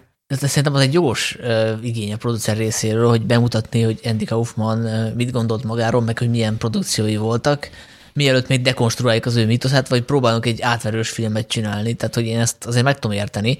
És még ide visszatérve, hogy mennyibe volt újító, ugye a, van egy olyan jelenet, amikor a, nem is tudom melyik városban, de gondolom valahol délen, ugye pankrátorkodnak, és így elkezdi a közönséget provokálni, hogy, hogy itt ez a szappan, akkor ezt úgy kell használni, hogy itt, itt, itt van ez a WC papír, ezt úgy kell használni. Ez ugyanaz, amit a, nem tudom, 20 vagy hány évvel később megcsinálta a Sasha Baron Cohen a Boratban. Igen. Pontosan, igen. És ennyivel megelőzte az Andy Kaufman, és ő abban a szempontból még zseniálisabb is volt, hogy a Sasha Baron Cohen a vele politikailag ellentétes oldalon állókkal szokta így megtrollkodni általában, hogy tudjon a másik oldal ezen röhögni. Az Andy Kaufman meg gyakorlatilag mindenkit megtrókodott, tehát hogy ő tényleg nem ismert senkit, se Isten, se ember, tehát hogy ő mindenkit átvágott, tehát hogy nála ez, így, ez ilyen anarchista gesztus volt, nem egy ilyen politikai gesztus. És, és még egy analógia, hogy a Letterman show nyomnak egy műbalhét, egy pofoszkodást a, a pankrát, a déli pankrátora, az egy az egybe Balázs show 2003 egyébként. Aminek hát persze meg volt amerikai, az, tudom, tudom, persze, csak hogy mondom, ott, ott is az ott, tehát teljes úttörő hajlam ott is ott volt benne ebbe az emberbe. De igen, Zoli? Ne, én csak azon gondolok, gondolkoztam, hogy nem tudom, hogy ti ismertek-e ilyen, vagy, vagy találkoztatok már, vagy dolgoztatok-e már ilyen emberrel, aki egy ilyen felvesz egy karaktert, és egyszerűen nem tudod belőle kizökkenteni. Ez egyébként rohadt idegesítő. Szóval nekem volt, voltak ilyen tapasztalataim. Nyilván nem Andy Kaufman szintű zsenik, hanem, hanem vannak ilyen emberek, akiket meg, meg akarod rázni, hogy jó van, de akkor azért legyen egy picit komoly vagy normális.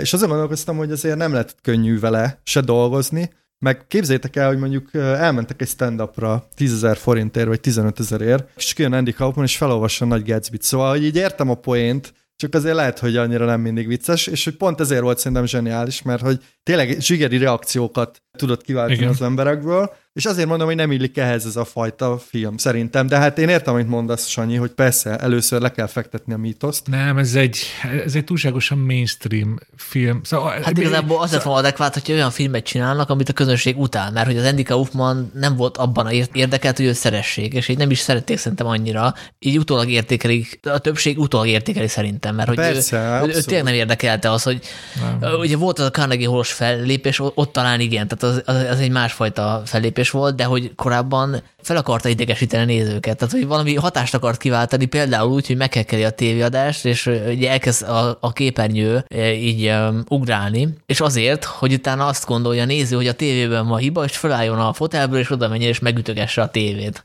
Holott ugye nem a tévével van probléma. Igen. Ennek ugye semmi más cél nincsen, csak az, hogy ezt viccesnek tartja, és hogy bosszantja az embereket. Ugye őt, ez nagyon fontos elmondani, hogy ő felvették a Saturday Night Live-ba, de a folyamatos botrányai, meg az ilyen folyamatos vicceskedése miatt őt ki, ki is szavazták onnan. Szóval, ahogy mondod, őt, őt nagyon sokan utálták, meg elegük volt a, a, az ő nagyon sajátos humorából. Tehát, hogyha egy olyan film készül, amit, amit utálnak a nézők, akkor lett volna hű az ő emlékéhez. Ezen logika alapján, de hát ilyen film nem készülhet Nem, én azt mondom, hogy ami, ami nagyobb érzelmi hatást vált ki, akár pozitív, akár negatívabb irányban, mert hogy ez egy ilyen lanymeleg film szerintem. Ez egy ilyen nagyon-nagyon nagyon Középutas. Nagyon, igen, igen.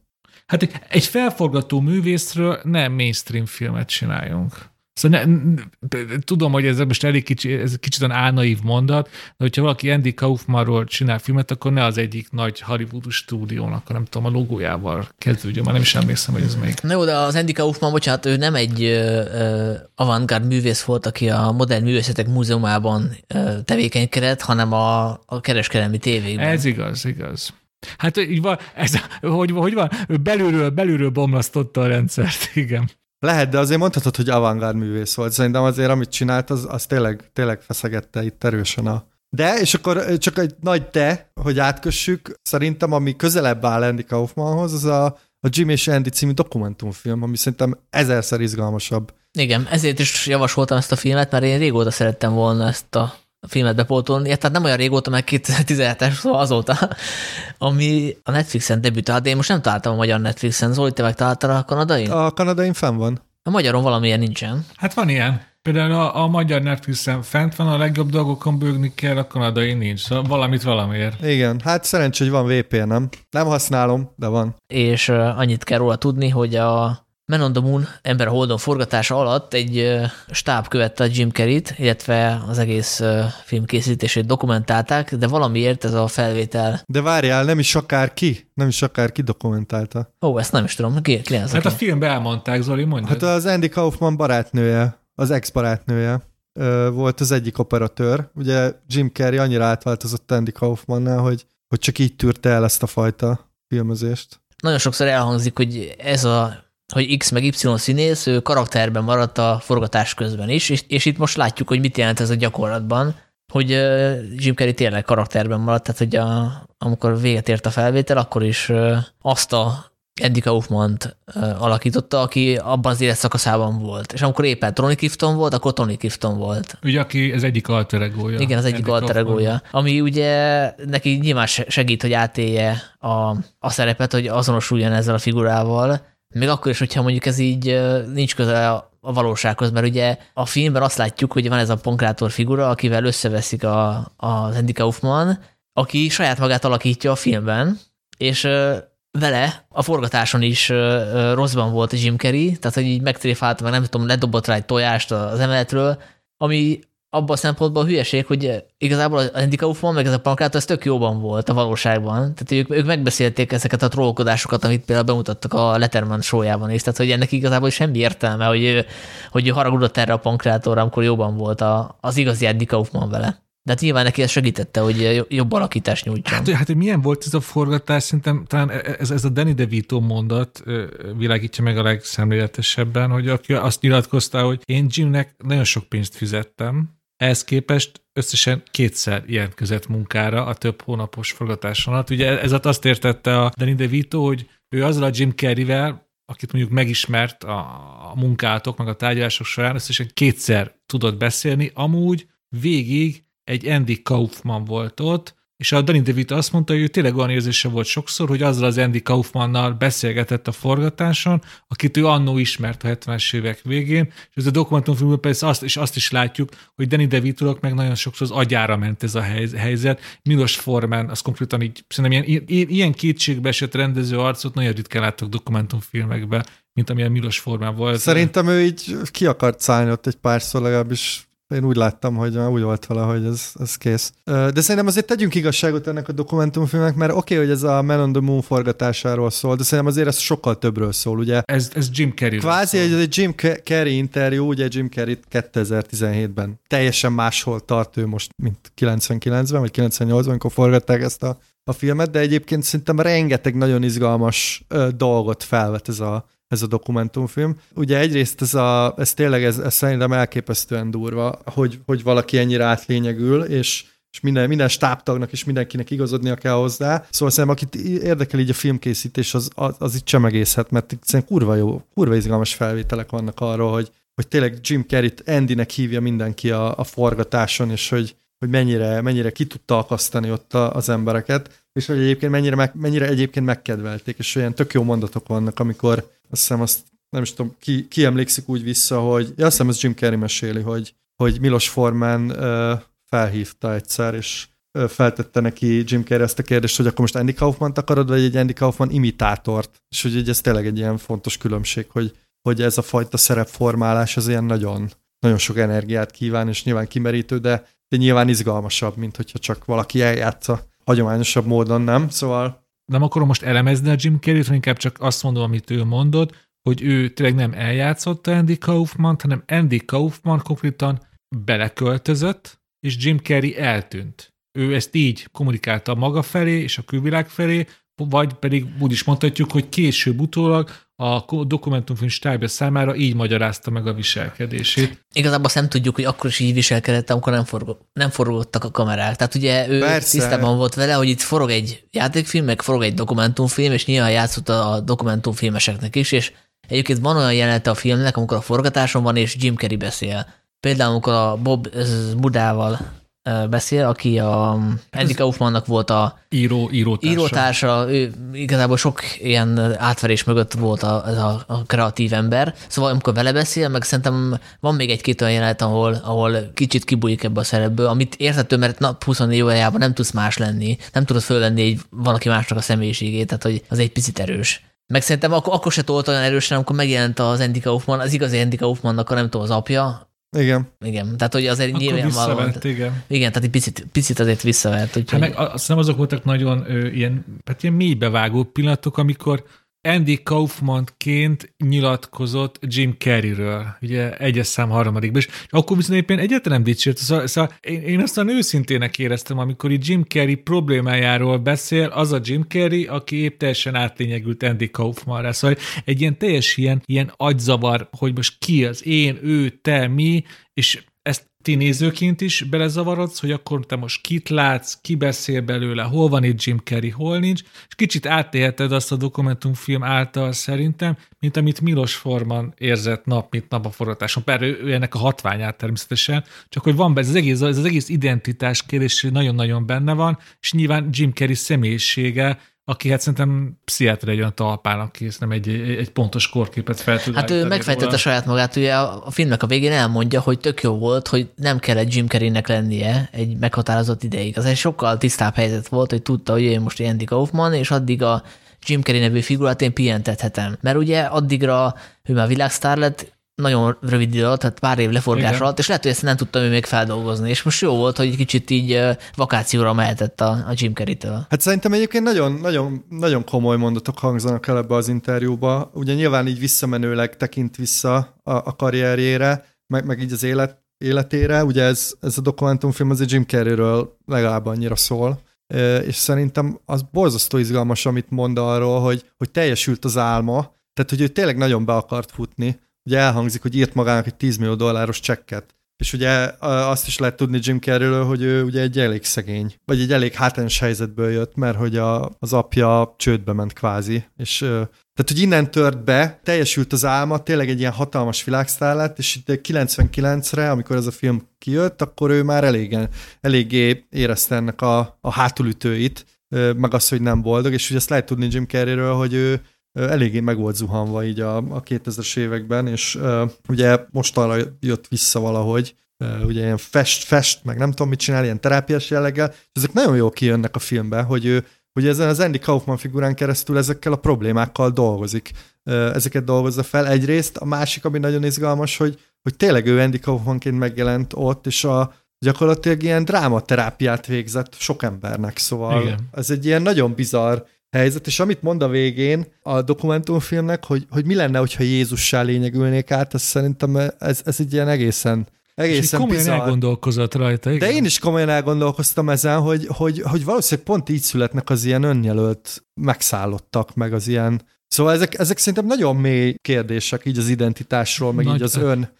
Amit mondta a drámaterápiáról, az a pillanat pedig azt sose fogom elfelejteni, mikor egy ilyen apa-fia veszekedést hoz ki az apját játszó színészből, és utána a, a sminkesnő talán konkrétan elsírja magát, és így őszintén annyit tud mondani sírás közben, hogy hát ez teljesen olyan volt, mint az én apám. Hogy arra gondol, hogy az ő apjával is ilyen volt a kapcsolat. És az ember ül, és még a Jim Carrey is látszódott kicsit, hogy kicsit olyan büszke is magára, hogy ezt kihozta, meg egy kicsit, hogy el is zavarodik egyébként. Ott volt, én láttam egy kis zavart egyébként a Jim carrey amit azért nagyon Szóval a, én is a Sanyi tökre egyetértek veled, mert nagyon sok olyan pillanat van, akkor látod, hogy egy pillanatra azért kizökken ebből az Andy Kaufman ságból, és ez, ez egyik olyan volt, amikor ott, ott azért látja, hogy ez a hatás, amit csinált így kvázi viccből, vagy színészkedésből, hogy egy, egy sminkesnő elsírja magát, és tök valós dilemmák, vagy egy problémái feljönnek, akkor ott tényleg ott egy pillanatra vissza állt, és ott ő is elcsodálkozott, hogy úristen. Bocs, csak szerintem, szerintem amit nagyon fontos elmondani, hogy, hogy itt lehet csodálni a Jim Carrey-t, hogy, hogy tényleg milyen szélsőséges módon értelmezi az átlényegülést, meg a színészkedést. Nyilván lehet azon megdöbbenni, hogy ezzel milyen sok problémát okoz a filmforgatás során a munkatársainak, hogy ez azért mégse. Ezért szerintem ez nagyon fontos, hogy, hogy amit itt látunk, azért az egy hatalmi helyzet, ez Jim Carrey azért tudta megcsinálni, mert a világ egyik legnagyobb filmsztárja volt. És azért engedte neki a stúdió, azért nem dobták ki három nap után, mert ő a Jim Carrey volt, ezt, ezt ma már nem tehetné meg a Jim Carrey, és nem csak azért, mert mi túl, meg jobban odafigyelünk az embernek a munkaviszonyaira, hanem egyszerűen nem ekkora sztár. Ez egész abból a hatalmi helyzetből adódott, hogy ő bármit megtehetett, és ő ezt kihasználta. Nyilvánvalóan ez így nem hangzik el a filmbe, de ennek a Jim Carrey biztos, hogy benne tudatában volt, hogy én az az ember vagyok, az életemnek azon a szakaszán vagyok, amikor nem mond nekem senki nevet, akkor viszont megcsinálom azt, ami a, és tényleg eljátszom azt, hogy egyszerre vagyok seggfej, egyszerre vagyok zseni, azt csinálom, amit akarok. Egy ilyen, ez ilyen, szerintem ez egy ilyen gyermeki álomnak a teljes kérése volt. Abszolút, és ugye azt is tudjuk, hogy ő nagy Andy Kaufman rajongó, tehát hogy ez is kiderül, hogy ő már azért előtte is nagy rajongója volt. Egyébként még, még ehhez, hogy szerintem is az tök izgi, hogy kiderül, hogy milyen, milyen beteg is tud lenni egy ilyen filmforgatás, meg hogy milyen hatalmi viszonyok mennek itt a háttérben. Szerintem ez tök jó kiderül a, a dokumentumfilmben, de van egy nagyon erős mondat a Jim Carreynek, amikor arról beszél, hogy találkozott Michel Gondrival ugye az egymakulátlan elme kapcsán, és mondta neki Michel Gondry, hogy ó, milyen szép vagy, hogy nem érzed jól magad össze vagy törve, és akkor azt kéri től, vagyis akkor mondja, hogy maradj ilyen, és akkor mondja Jim Carrey, hogy mennyire elbaszott egy uh, business ez, hogy egy év múlva kezdődik a forgatás, és azt kéri tőlem a rendező, hogy érezzem magam szarul egy évig, és hogy ez nekem nagyon betalált valahogy, hogy tényleg azért uh, mi itt ugye beszélünk a filmekről, meg így elemezgetjük, de hogy azért nagyon, nagyon bizarr dolgok mennek ott néha a háttérben, ami, ami számunkra szerintem felfogható láthatatlan, akik nem vagyunk benne. És... Hát azt gondoljátok, hogy mi megnézzünk egy filmet, az két óra, olvasgatunk róla még két óra, beszélgetünk róla egy film, fél órát itt, aztán tovább lépünk. Ők meg ugye akár évekig is benne lehetnek ebben a folyamatban, ez sem más az egész. Egyébként a Jim Carrey-ről nem tudni, hogy ő annyira method actinges figura lenne. Szerintem egy itt most kivétel, tehát én is nem tudok róla, hogy mondjuk nem tudom, a Dumb és Dumber idején átváltozott volna egy mongol idiótává, tehát hogy azért ez, szerintem ez nála is ilyen kivételes eset volt, tehát ugye ahogy Zoli is mondta, ő szerette a Kaufmant, és azért akart átlényegülni. És akkor most én visszatérnek egy pillanatra oda, hogy mondtátok, hogy a YouTube-os összehasonlító videók alapján kiderül, hogy a, a Jim Carrey ez tökéletesen tökéletes Andy Kaufman hozott, és ezzel nem értek egyet. Tehát ugye a Jim Carrey olyan Andy Kaufman hozott, amiben a saját maga is, amiben a saját maga is benne van. Igen. Mert hogyha megnézitek az Andy Kaufmannak a videóit, akkor azt látjátok, hogy van egy alapvetően introvertáltnak tűnő ember, aki a színpadon levetkőzi ezt a fajta félszegséget, és átalakul valami másra, miközben a Jim Carrey meg egy alapvetően extrovertált figura, akinek össze-vissza jár például a szeme, amikor, amikor Andy Kaufman, és, és ha megnézitek az igazi Andy Kaufman, neki nem járt így össze-vissza a szeme, tehát hogy egy sokkal ilyen visszafogottabb, sokkal egy ilyen, ilyen passzívabb, ilyen hétköznapi figurának tűnt, szemben a Jim Carrey, aki tényleg egy született bohóc, egy született szórakoztató, és hogy ő a saját Andy Kaufmanjába belevitte a saját személyiségét is, tehát hogy ez egy sokkal intenzívebb Andy Kaufman volt, mint amilyen ez igazi volt. Tehát, hogy nem igaz szerintem, hogy ő egyszerűen csak lemásolta volna az igazi Andy Kaufman-t. Én úgy értettem, bocs, lehet, hogy félreértettem fogalmaztam, hogy a, a jelenetek nagyon pontosan vannak modellezve, igen, a koreográfia, igen. E, igen, tehát amit, amit Jim Carrey csinál, az sokkal izgágább. Van benne egy ilyen fura vibrálás. Én nézegettem Andy Kaufman videókat, és ő tényleg egy ilyen néhol már ilyen halálnyugodtnak tűnő, vagy, vagy csak ilyen félszegen, ilyen dermet, mint amikor az őz megdermed a, Tudjátok a... Igen, igen. igen. Ettől, ettől volt zseniális, mert hogy elhittük neki, hogy ő, hogy ő tényleg zavarban van a, a kamerák előtt. A Jim Carreyről senki nem hiszi el, hogy ő zavarban van a kamerák előtt. Azért azt tegyük hozzá, hogy a dokumentumfilmes, hogy többen elmondják a régi ismerői Andy Kaufmannak, hogy olyan volt néha a Jim Carrey-vel beszél, mint hogyha az Andy Kaufman beszél. Szóval ők ezt most miért hazudnák? Szóval azért, azért tudott ő teljesen olyan lenni, mint Kaufman. A... Igen, de ez, nekem ez nagyon érdekes kérdés, és tényleg a dokumentumfilm után erősen lehet gondolkozni, hogy, hogy lehetséges egyáltalán az, hogy bármilyen színész. Egyáltalán mi az az elvárás, hogy azt várod el egy színészt, hogy legyen olyan, mint valaki, és én például ezért nem szeretem ezt a fajta színjátszást, amit az Oscaron szeretnek díjazni, amikor egy színész nagyon pontosan lemásolja valakinek a gesztusait, meg a mimikáját, és úgy bemaszkolják, és akkor ilyen már-már ilyen uncanny módon hasonlít. Szerintem ez egy test tévedés, tehát hogy pont az az izgalmas, amikor a színész a saját magát bele tudja vinni, és megidéz, megidéz valakit. És szerintem ezért volt izgalmas a Jim Carrey-nek a, az alakítása, mert hogy ez, ez nem az a fajta ilyen nagyon pontos másolás. Persze bizonyos szempontból igen, mert eltanult gesztusokat, meg, meg testtartás, meg stb., de hogy alapvetően azért benne volt ez a, ez a fajta bohócság, ami, ez a, ez a gumiarcúság, ami Jim Carrey-re jellemző, és nyilván Jim Carrey egyébként, szóval nem tudom mennyire ismétek Jim Carrey-nek a, a stand-upos múltját, meg hogy ő miket csinál, de azért abban van egy adag ilyen Andy Kaufmanos, ilyen meghökkentés. Persze. És szerintem ezért, ezért érdekes nagyon. Hát az Jim Carrey-nek a mondjuk így művészetére alapból nagyon sokat hatott, nagy, nagy, szóval nagy hatással volt Randy Kaufman, ezért is akart eljátszani. Hát szerintem mondhatjuk, hogy egyik mestere volt.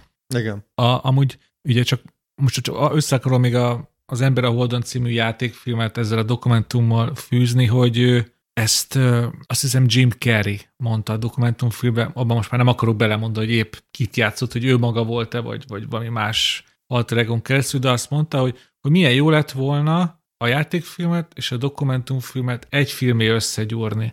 Ugye ilyet már láttunk a filmtörténetben, amikor egy film egyszerre szól saját maga megalkotásáról, arról a folyamatról, hogy hogyan készül a film, és ez így össze van keverve a film témája a megalkotásával, de szerintem az, abból viszont tényleg, én azt el tudom hinni, hogy, hogy abból tényleg egy, egy, egy, egy remek mű jött volna ki, hogyha tényleg egy, egy nagyon jó vágós, nagyon jó rendező, egy nagyon világos elképzelés alapján, vagy összegyúrja az ember a holdon jeleneteit a dokumentumfilm felvett anyagával, abból szerintem tényleg valami, hát ahogy, ahogy beszéltek, egy Andy Kaufmanhoz méltó film jött volna ki szerintem. Hát nekem megváltoztatta a fikciós filmhez való hozzáállásomat is ez a dokumentumfilm, mert hogy én most úgy látom, hogy ez a érmének a két oldala, úgyhogy ha a Letterboxdra loggoltam volna azt a két filmet, illetve ha logoltam volna a Men on the moon akkor szerintem egy ilyen három és fél csillagot adott neki, de most, hogy láttam a dokumentumfilmet, így, így valószínűleg négy csillagot fog adni mind a kettőre,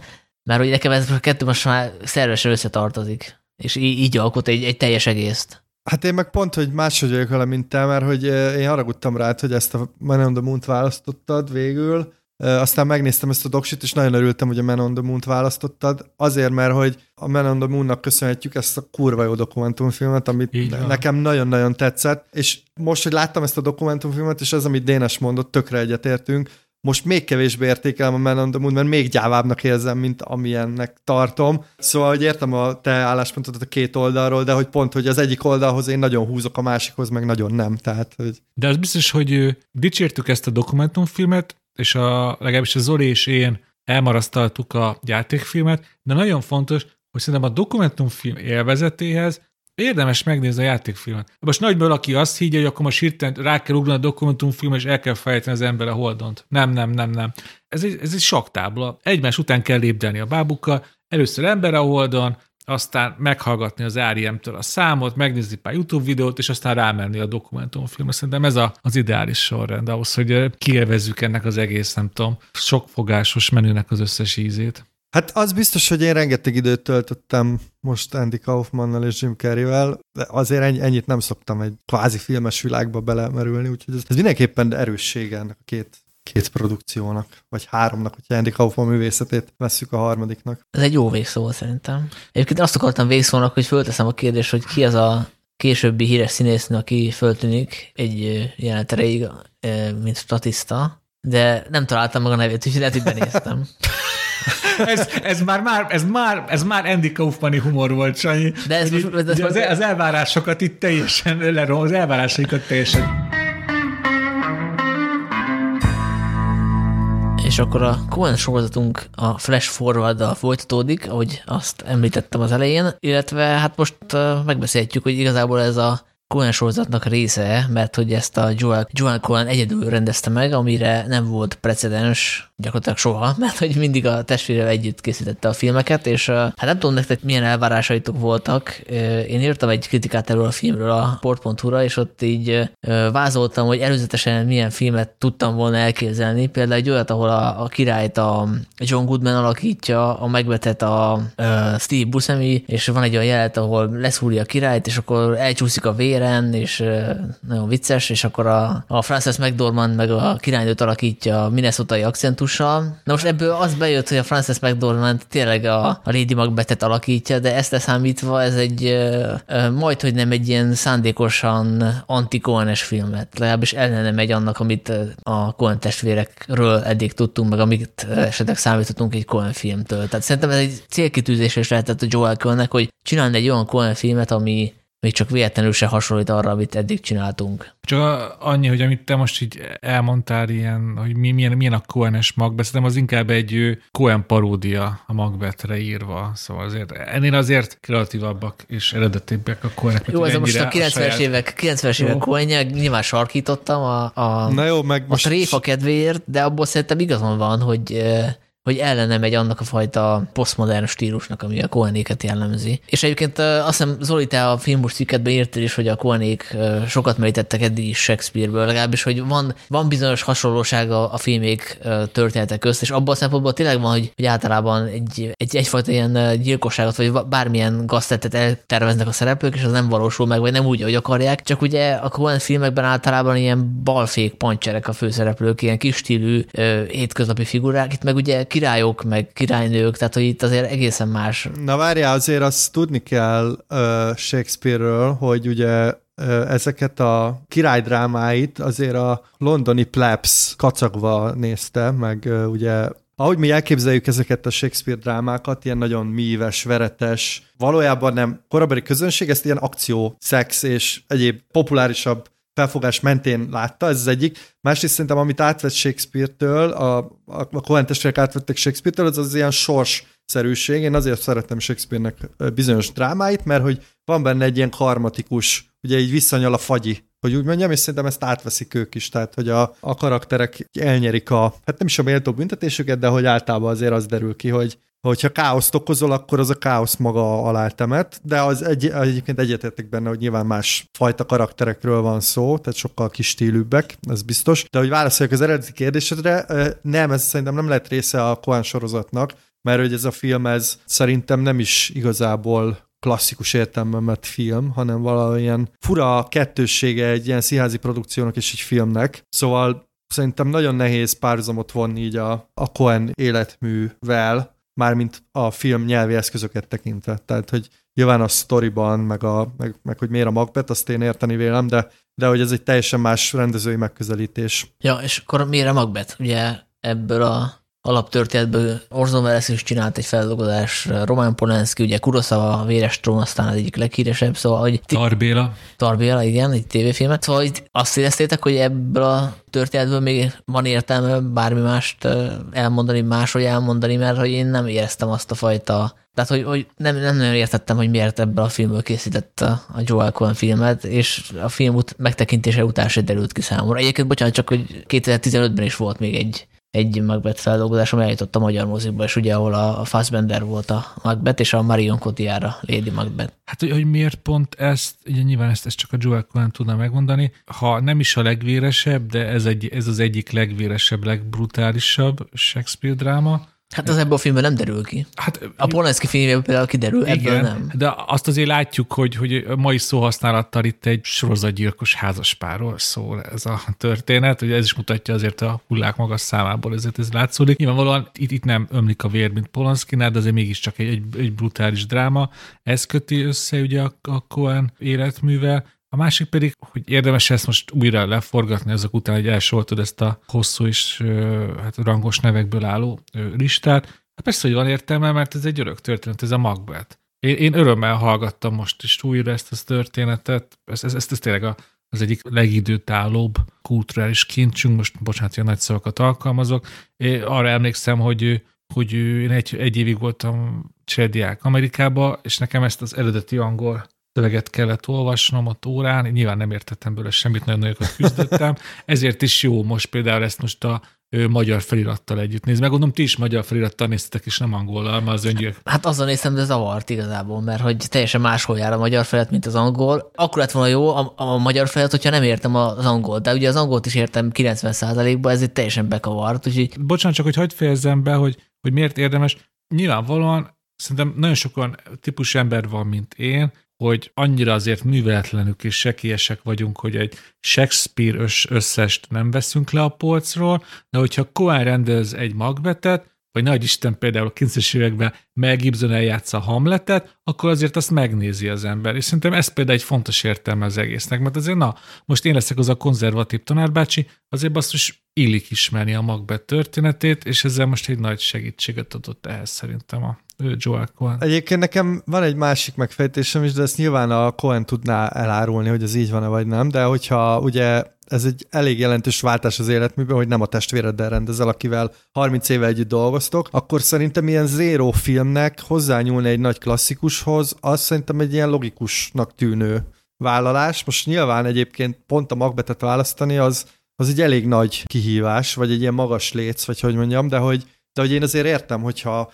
tényleg ilyen 30 év után valami tök újba akarsz fogni, vagy, vagy, hogy, vagy hogy teljesen más helyzetben vagy, akkor, akkor egy ilyen sokat rendezett klasszikust ö, megrendezni, ami egyébként, ahogy beszéltük is, azért szörmentén kapcsolódik ahhoz, amik érdekelnek. Szerintem egy logikus vállalás. Hát meg szerintem a, a a külcsin, legalábbis, hogyha a filmekhez hasonlítjuk, azért az elég eredeti. Szóval tényleg ez olyan, mint hogyha a világ minden pénze ott lett volna egy színházi produkciónak, hogy építse fel a díszleteit. És ezt láthattuk ebben, hogy ilyen egyszerre minimalista, és egyszerre grandiózus díszletek között játszódik, hogy letisztult felületek, letisztult formák, de minden hatalmas nagy, és minden egy ilyen mindent ellepő ilyen tejfehér ködben játszódik. Szerintem fantasztikusan néz ki ez a film. Abszolút. Igazából én ezt úgy fogalmaztam meg, hogy egyszerre nagyon szimpadias, mert hogy tényleg visszamondják szó szerint a, a szövegeket, meg, meg nagyon statikus, tehát hogy nincsenek mozgalmas akciójátok, amire egyébként lehetőséget adna a történet, tehát ilyen nagy csatajelenetek, csatajelenetekre, ehhez képest azt látjuk, hogy,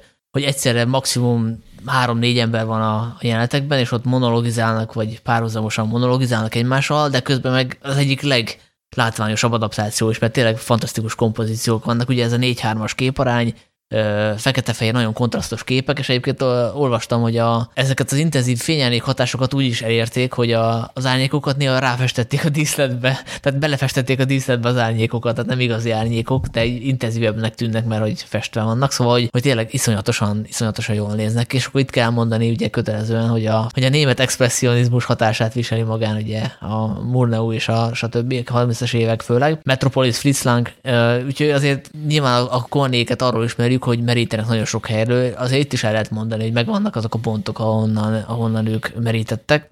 És annyi újdonság szerintem van azért a, a sztoriban, illetve a megközelítésben, hogy a két főszereplő, a Denzel Washington, meg a Frances McDormand, ők idősebbek, mint ahogy általában elképzeljük a megbetet, tehát hogy ők már a 60-as éveik közepén vége felé járnak, és ez egy picit így másfajta hangot ad a történetnek. Tehát, hogy ők nem egy ilyen feltörekvő fiatalok, akik el akarják foglalni a trónt, mert hogy ez egy ambíció, és, és nyilván a fiatalok azok milyenek ambiciózusak. Nem, ők idősek, akiknek ez az utolsó lehetőségük, és ez egyfajta ilyen rezignáltságot szerintem ad a sztorinak. Tehát a, konkrétan a Denzel Washingtonnak a megőrülése az nem olyan intenzív, mint, a, mint az elődei, akik, akik sokkal fiatalabbak. Tehát ő, ez, ez a fajta ilyen megfontoltság, kimértség, ez így megvan a, az ő alakításában is. Hát meg még elkeserítőbbé teszi a helyzetüket, hogy ők ugye 60 pluszosak. Nem lehet gyerekük. Nem lehet gyerekük, és ugye a jóslatot ugye ismerjük, hogy Macbethből király lett, viszont a fegyvertársa a Bankó, segítsetek, jól ejtem ki a nevét? Szóval a fegyvertársának ugye azt, azt jósolja, ugye ez a három bosszorkány, hogy neki viszont a leszármazottai lesznek királyok, és akkor így ugye a Macbethet ugye, hát most nem kell magyarázni a drámát, így, hogy róla eleve tudjuk, hogy nem lehet gyereke, így, így, így, így még nagyobb csapda helyzetbe kerül, és még inkább érthetjük a megörülését, hogy ő ugyan király, de ott van mellette a akiről tudja, hogy az ő, az ő gyereké lesznek a királyok, és ezzel nem tehet semmit. És egyébként szerintem az is érdekes ebben a megközelítésben, hogy ugye ezt a megőrülést, ezt inkább csak így jelzi. Tehát, hogy ugye itt azt azért tudjuk a drámában, hogy Macbeth kvázi egy ilyen diktatúrát épít ki, ahol a fél, félelem tartja össze az országot, és ugye ezért lázadnak fel ellene, és hát ezért is. Ez, ez ebben a filmben inkább csak jelzésszerűen van, szóval itt inkább a, inkább az előkészületre, hogy például nekem nagyon tetszett, hogy itt sokkal jobban ráfekszik Cohen a, erre a jóslatra, meg, meg erre az egész ilyen kicsit ilyen természetfeletti, nekem egy kicsit ilyen horrorfilmes irányba is elvitte néhol. Igen. Ami szerintem tök jól áll ehhez a fajta ilyen idősebb Macbethhez. És egyébként még visszatérve erre, hogy én több helyen olvastam, hogy hogy pont azt vetették Denzel Washington szemére, hogy, hogy nem elég intenzív, hogy mintha csak úgy, úgy lenne, de hát szerintem meg pont ez ja, hát én ennek nagyon örültem. Igen, hogy nekem pont ez lett ez a karakterhez, hogy van benne egy ilyen fura izzás, hogy így annyira nem is akarja, aztán mégis belemegy, és aztán már így viszik az események, hogy ez szerintem ez tra- tragikusabb, tényleg így idő, idősebbként. Hát ugye erre is, erre is utalhat a cínem, hogy a Macbeth tragédiája. Igen, igen, igen. Hogy tényleg itt így a halál felé közeledő emberekről van szó, akiknek ez az utolsó lehetőségük és hogy miben más ez a film, mint az eddigi adaptációk. Most, amit el fogok mondani, ez nem azért van, mert én most végignéztem az eddig adaptációkat, és újraolvastam a drámát. Hát de Dénes, ezt nem kell elárulni, hát a, Jó, de, attól tűz de, majd profinak, szóval hogy. A, a lényeg az, hogy, hogy bennem is volt egy ilyen, ilyen fura érzés, miközben néztem a filmet, hogy, hogy emlékeztek, hogy van benne egy karakter, akit rossznak hívnak, azt én sajnos nem fogom tudni, Alex Hassel. Aki egyszerre Macbethnek is segít, néha viszont átmegy a az elüldözött trónörököshöz, és neki is, mint hogyha segítene, és sose tudod, hogy ő mit akar. És állítólag az ő szerepét megnövelte a Joel Cohen, és a filmnek az utolsó csavarja, az utolsó, nem tudom, 30 másodperc, biztos emlékeztek rá, most nem fogom lelőni, az nincs benne a drámában. Azt már Joel Cohen egy ilyen plusz csavart adott a filmhez, ami teljesen új. Olvassátok el például a Macbeth végét, amit ugye, ugye, talán ismeritek, Shakespeare írta, de nem ott van vége, hamarabb van vége, mint a filmnek. És az, egy, az ilyen plusz. Az, én, az éppen szerintem az utolsó, így, hogy tudjuk, hogy azt már nem Shakespeare írt, hanem Joel Cohen, szerintem az rendkívül Cohen-es, hogy az erőszaknak nincs vége ez az egész tombolás őrület, ez menni fog tovább, tovább, tovább, mindig lesznek cselszövők, mindig lesznek árulók, és mindig lesznek trombitólók és trónörökösök. Ja, az ügyes, csak nekem ez kevés. Tehát, hogyha most láttam volna először ezt a történetet filmen, akkor, akkor most lennék nyűgözve, nekem egy, egy, egy Cohen-től ez, ez kevés. Tehát, hogy ezt, ezt a filmet nagyon könnyű csodálni, de szerintem nehezebb szeretni. Tehát, hogy én is úgy vagyok vele, hogy, hogy tetszett, végignéztem, izgalmasak voltak a kompozíciók, lenyűgözött, de hogy nek, bennem ez nem fog megmaradni, mert nem értem mögötte az ambíciót, hogy mire akar kifutni, hogy mi, miért akart ezt a filmet megcsinálni. És, és egyébként vannak benne ilyen konkrét hibák is, amik, amik szerintem nagyon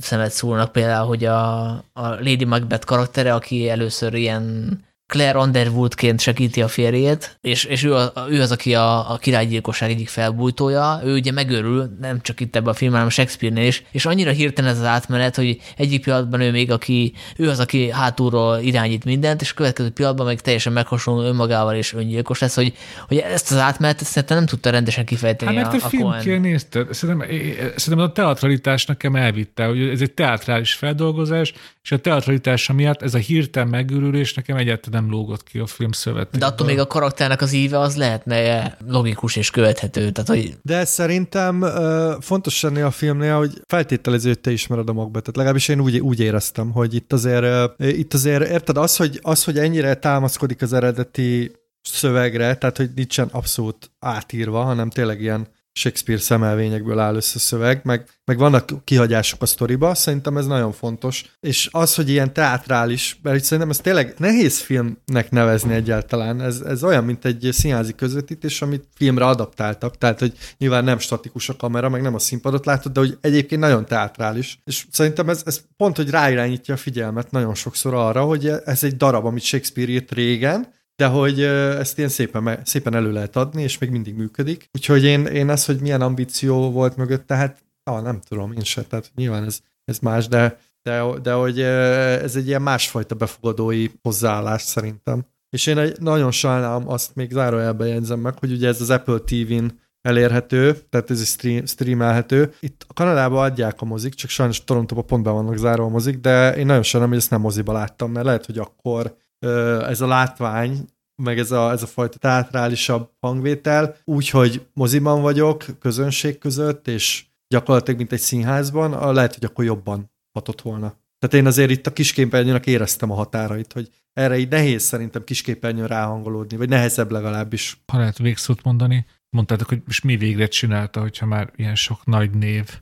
nem sorolom őket újra, ugye már csinált Macbeth adaptációt. Én nem fogok haragudni, hogyha négy-öt év múlva egy, egy, új, egy újabb nagy név azt mondja, hogy most Macbethet csinál.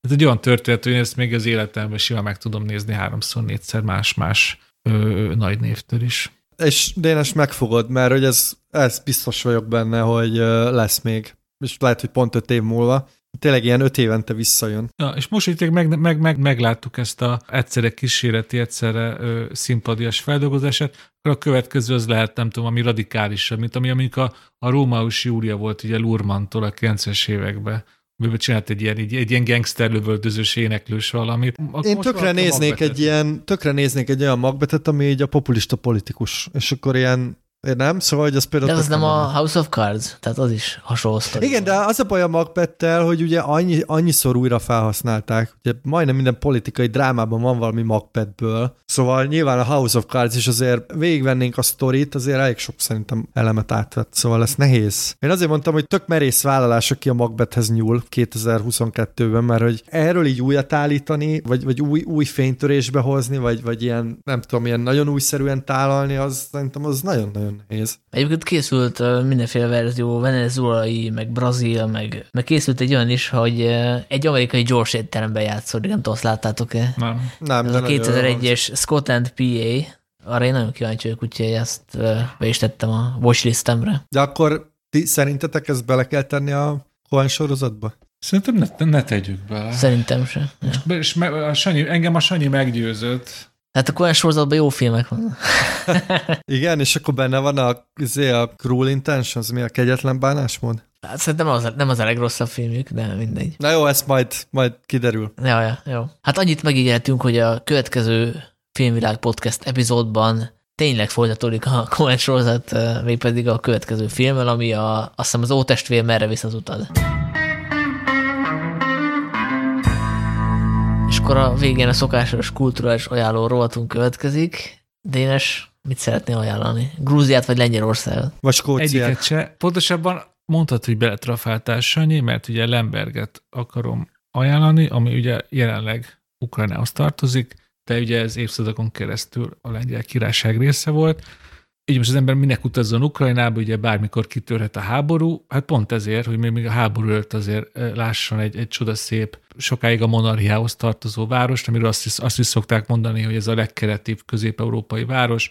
Van egy ilyen nagyon nagy középkori magja, amitán Krakóz hasonlít, nagyon jó benne sétálni, és hát mivel Ukrajna, alig lehet ö, turistával találkozni, mi decemberben mentünk el a vizerrel, egy óra a repülőút oda, egy óra vissza, tökéletes kikapcsolódás egy hosszú hétvégére, a múzeumok is jók, a sörözők kiválóak, nagyon sok kézműves sörözőt találtunk, jókat ettünk, én tényleg azt mondom, hogy tényleg az unalmas emberek járnak nyugatra, irány kelet, ott vannak az izgalmas helyek, fedezzük fel Lemberget, ami ugye azért is izgalmas, mert csak a története, és hogy hány neve van Lembergnek, ugye? Luv, ahogy a lengyelek mondják, Liv, ahogy az ukránok, Lov, Lvov, ahogy az oroszok, és még valami ősi magyar neve is van, amit szerintem senki nem használ, az az Ivo, azt még csak a Wikipédián olvastam. Ez is mutatja, hogy mennyire tragikus és mennyire ö, változatos volt a történelem, akár csak a 20. században. Szóval Irány Lemberg. Ti jöttök.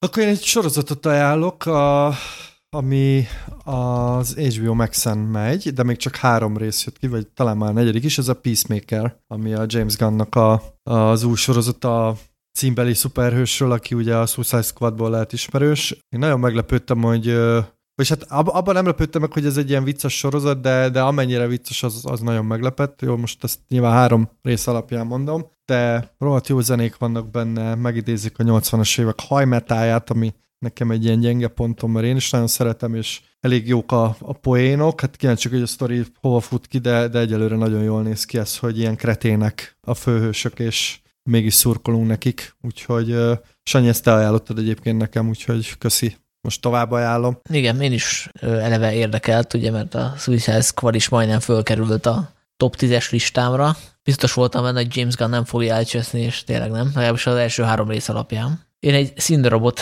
ajánlok. Oh. Ez a Pinter Béla féle Marshall 56, ami talán a legutóbbi előadása, ami nek elég komoly közéleti politikai vonatkozása van, bár ez mondjuk a legtöbb darabjára elmondható, szóval ebben olyan sok minden újdonság nincsen.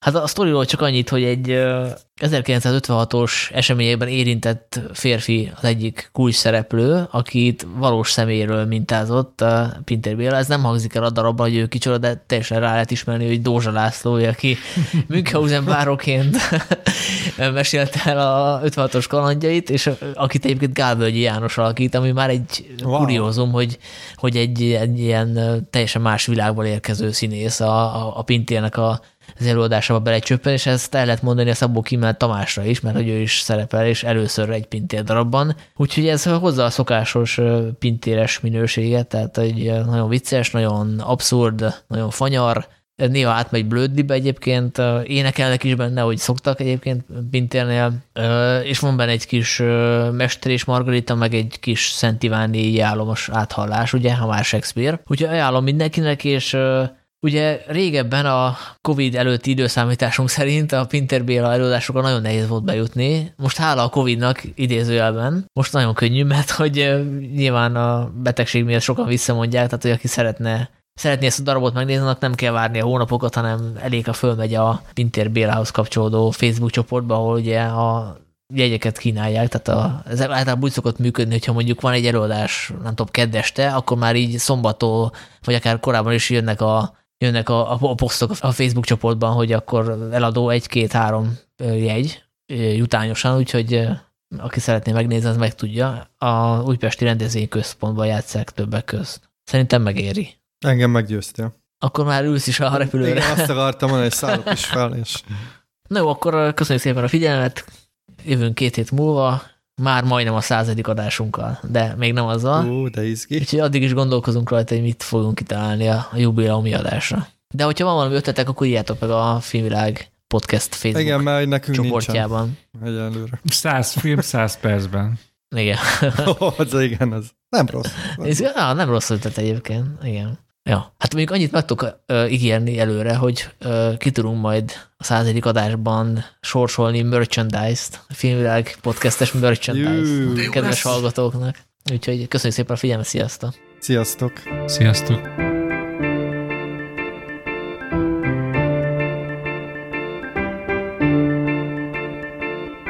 A Filmvilág podcastjét hallottátok. Ha még nem tettétek meg, kövessetek bennünket a Spotify-on, az iTunes-on, vagy bármelyik nagyobb podcast szolgáltatónál. Ha kérdésetek van, vagy témát ajánlanátok, küldhettek üzenetet a Filmvilág blogon, a Filmvilág folyarat Facebook oldalán, vagy a Filmvilág Podcast kukac gmail.com címre. Az encore.com per filmvilág oldalon keresztül küldhettek hangüzenetet, ami akár az adásba is bekerülhet. A Filmvilág havonta megjelenő folyaratát, és ezzel közvetve a podcastet a patreon.com per filmvilág címen tudjátok támogatni. Köszönjük a figyelmet, találkozunk két hét múlva.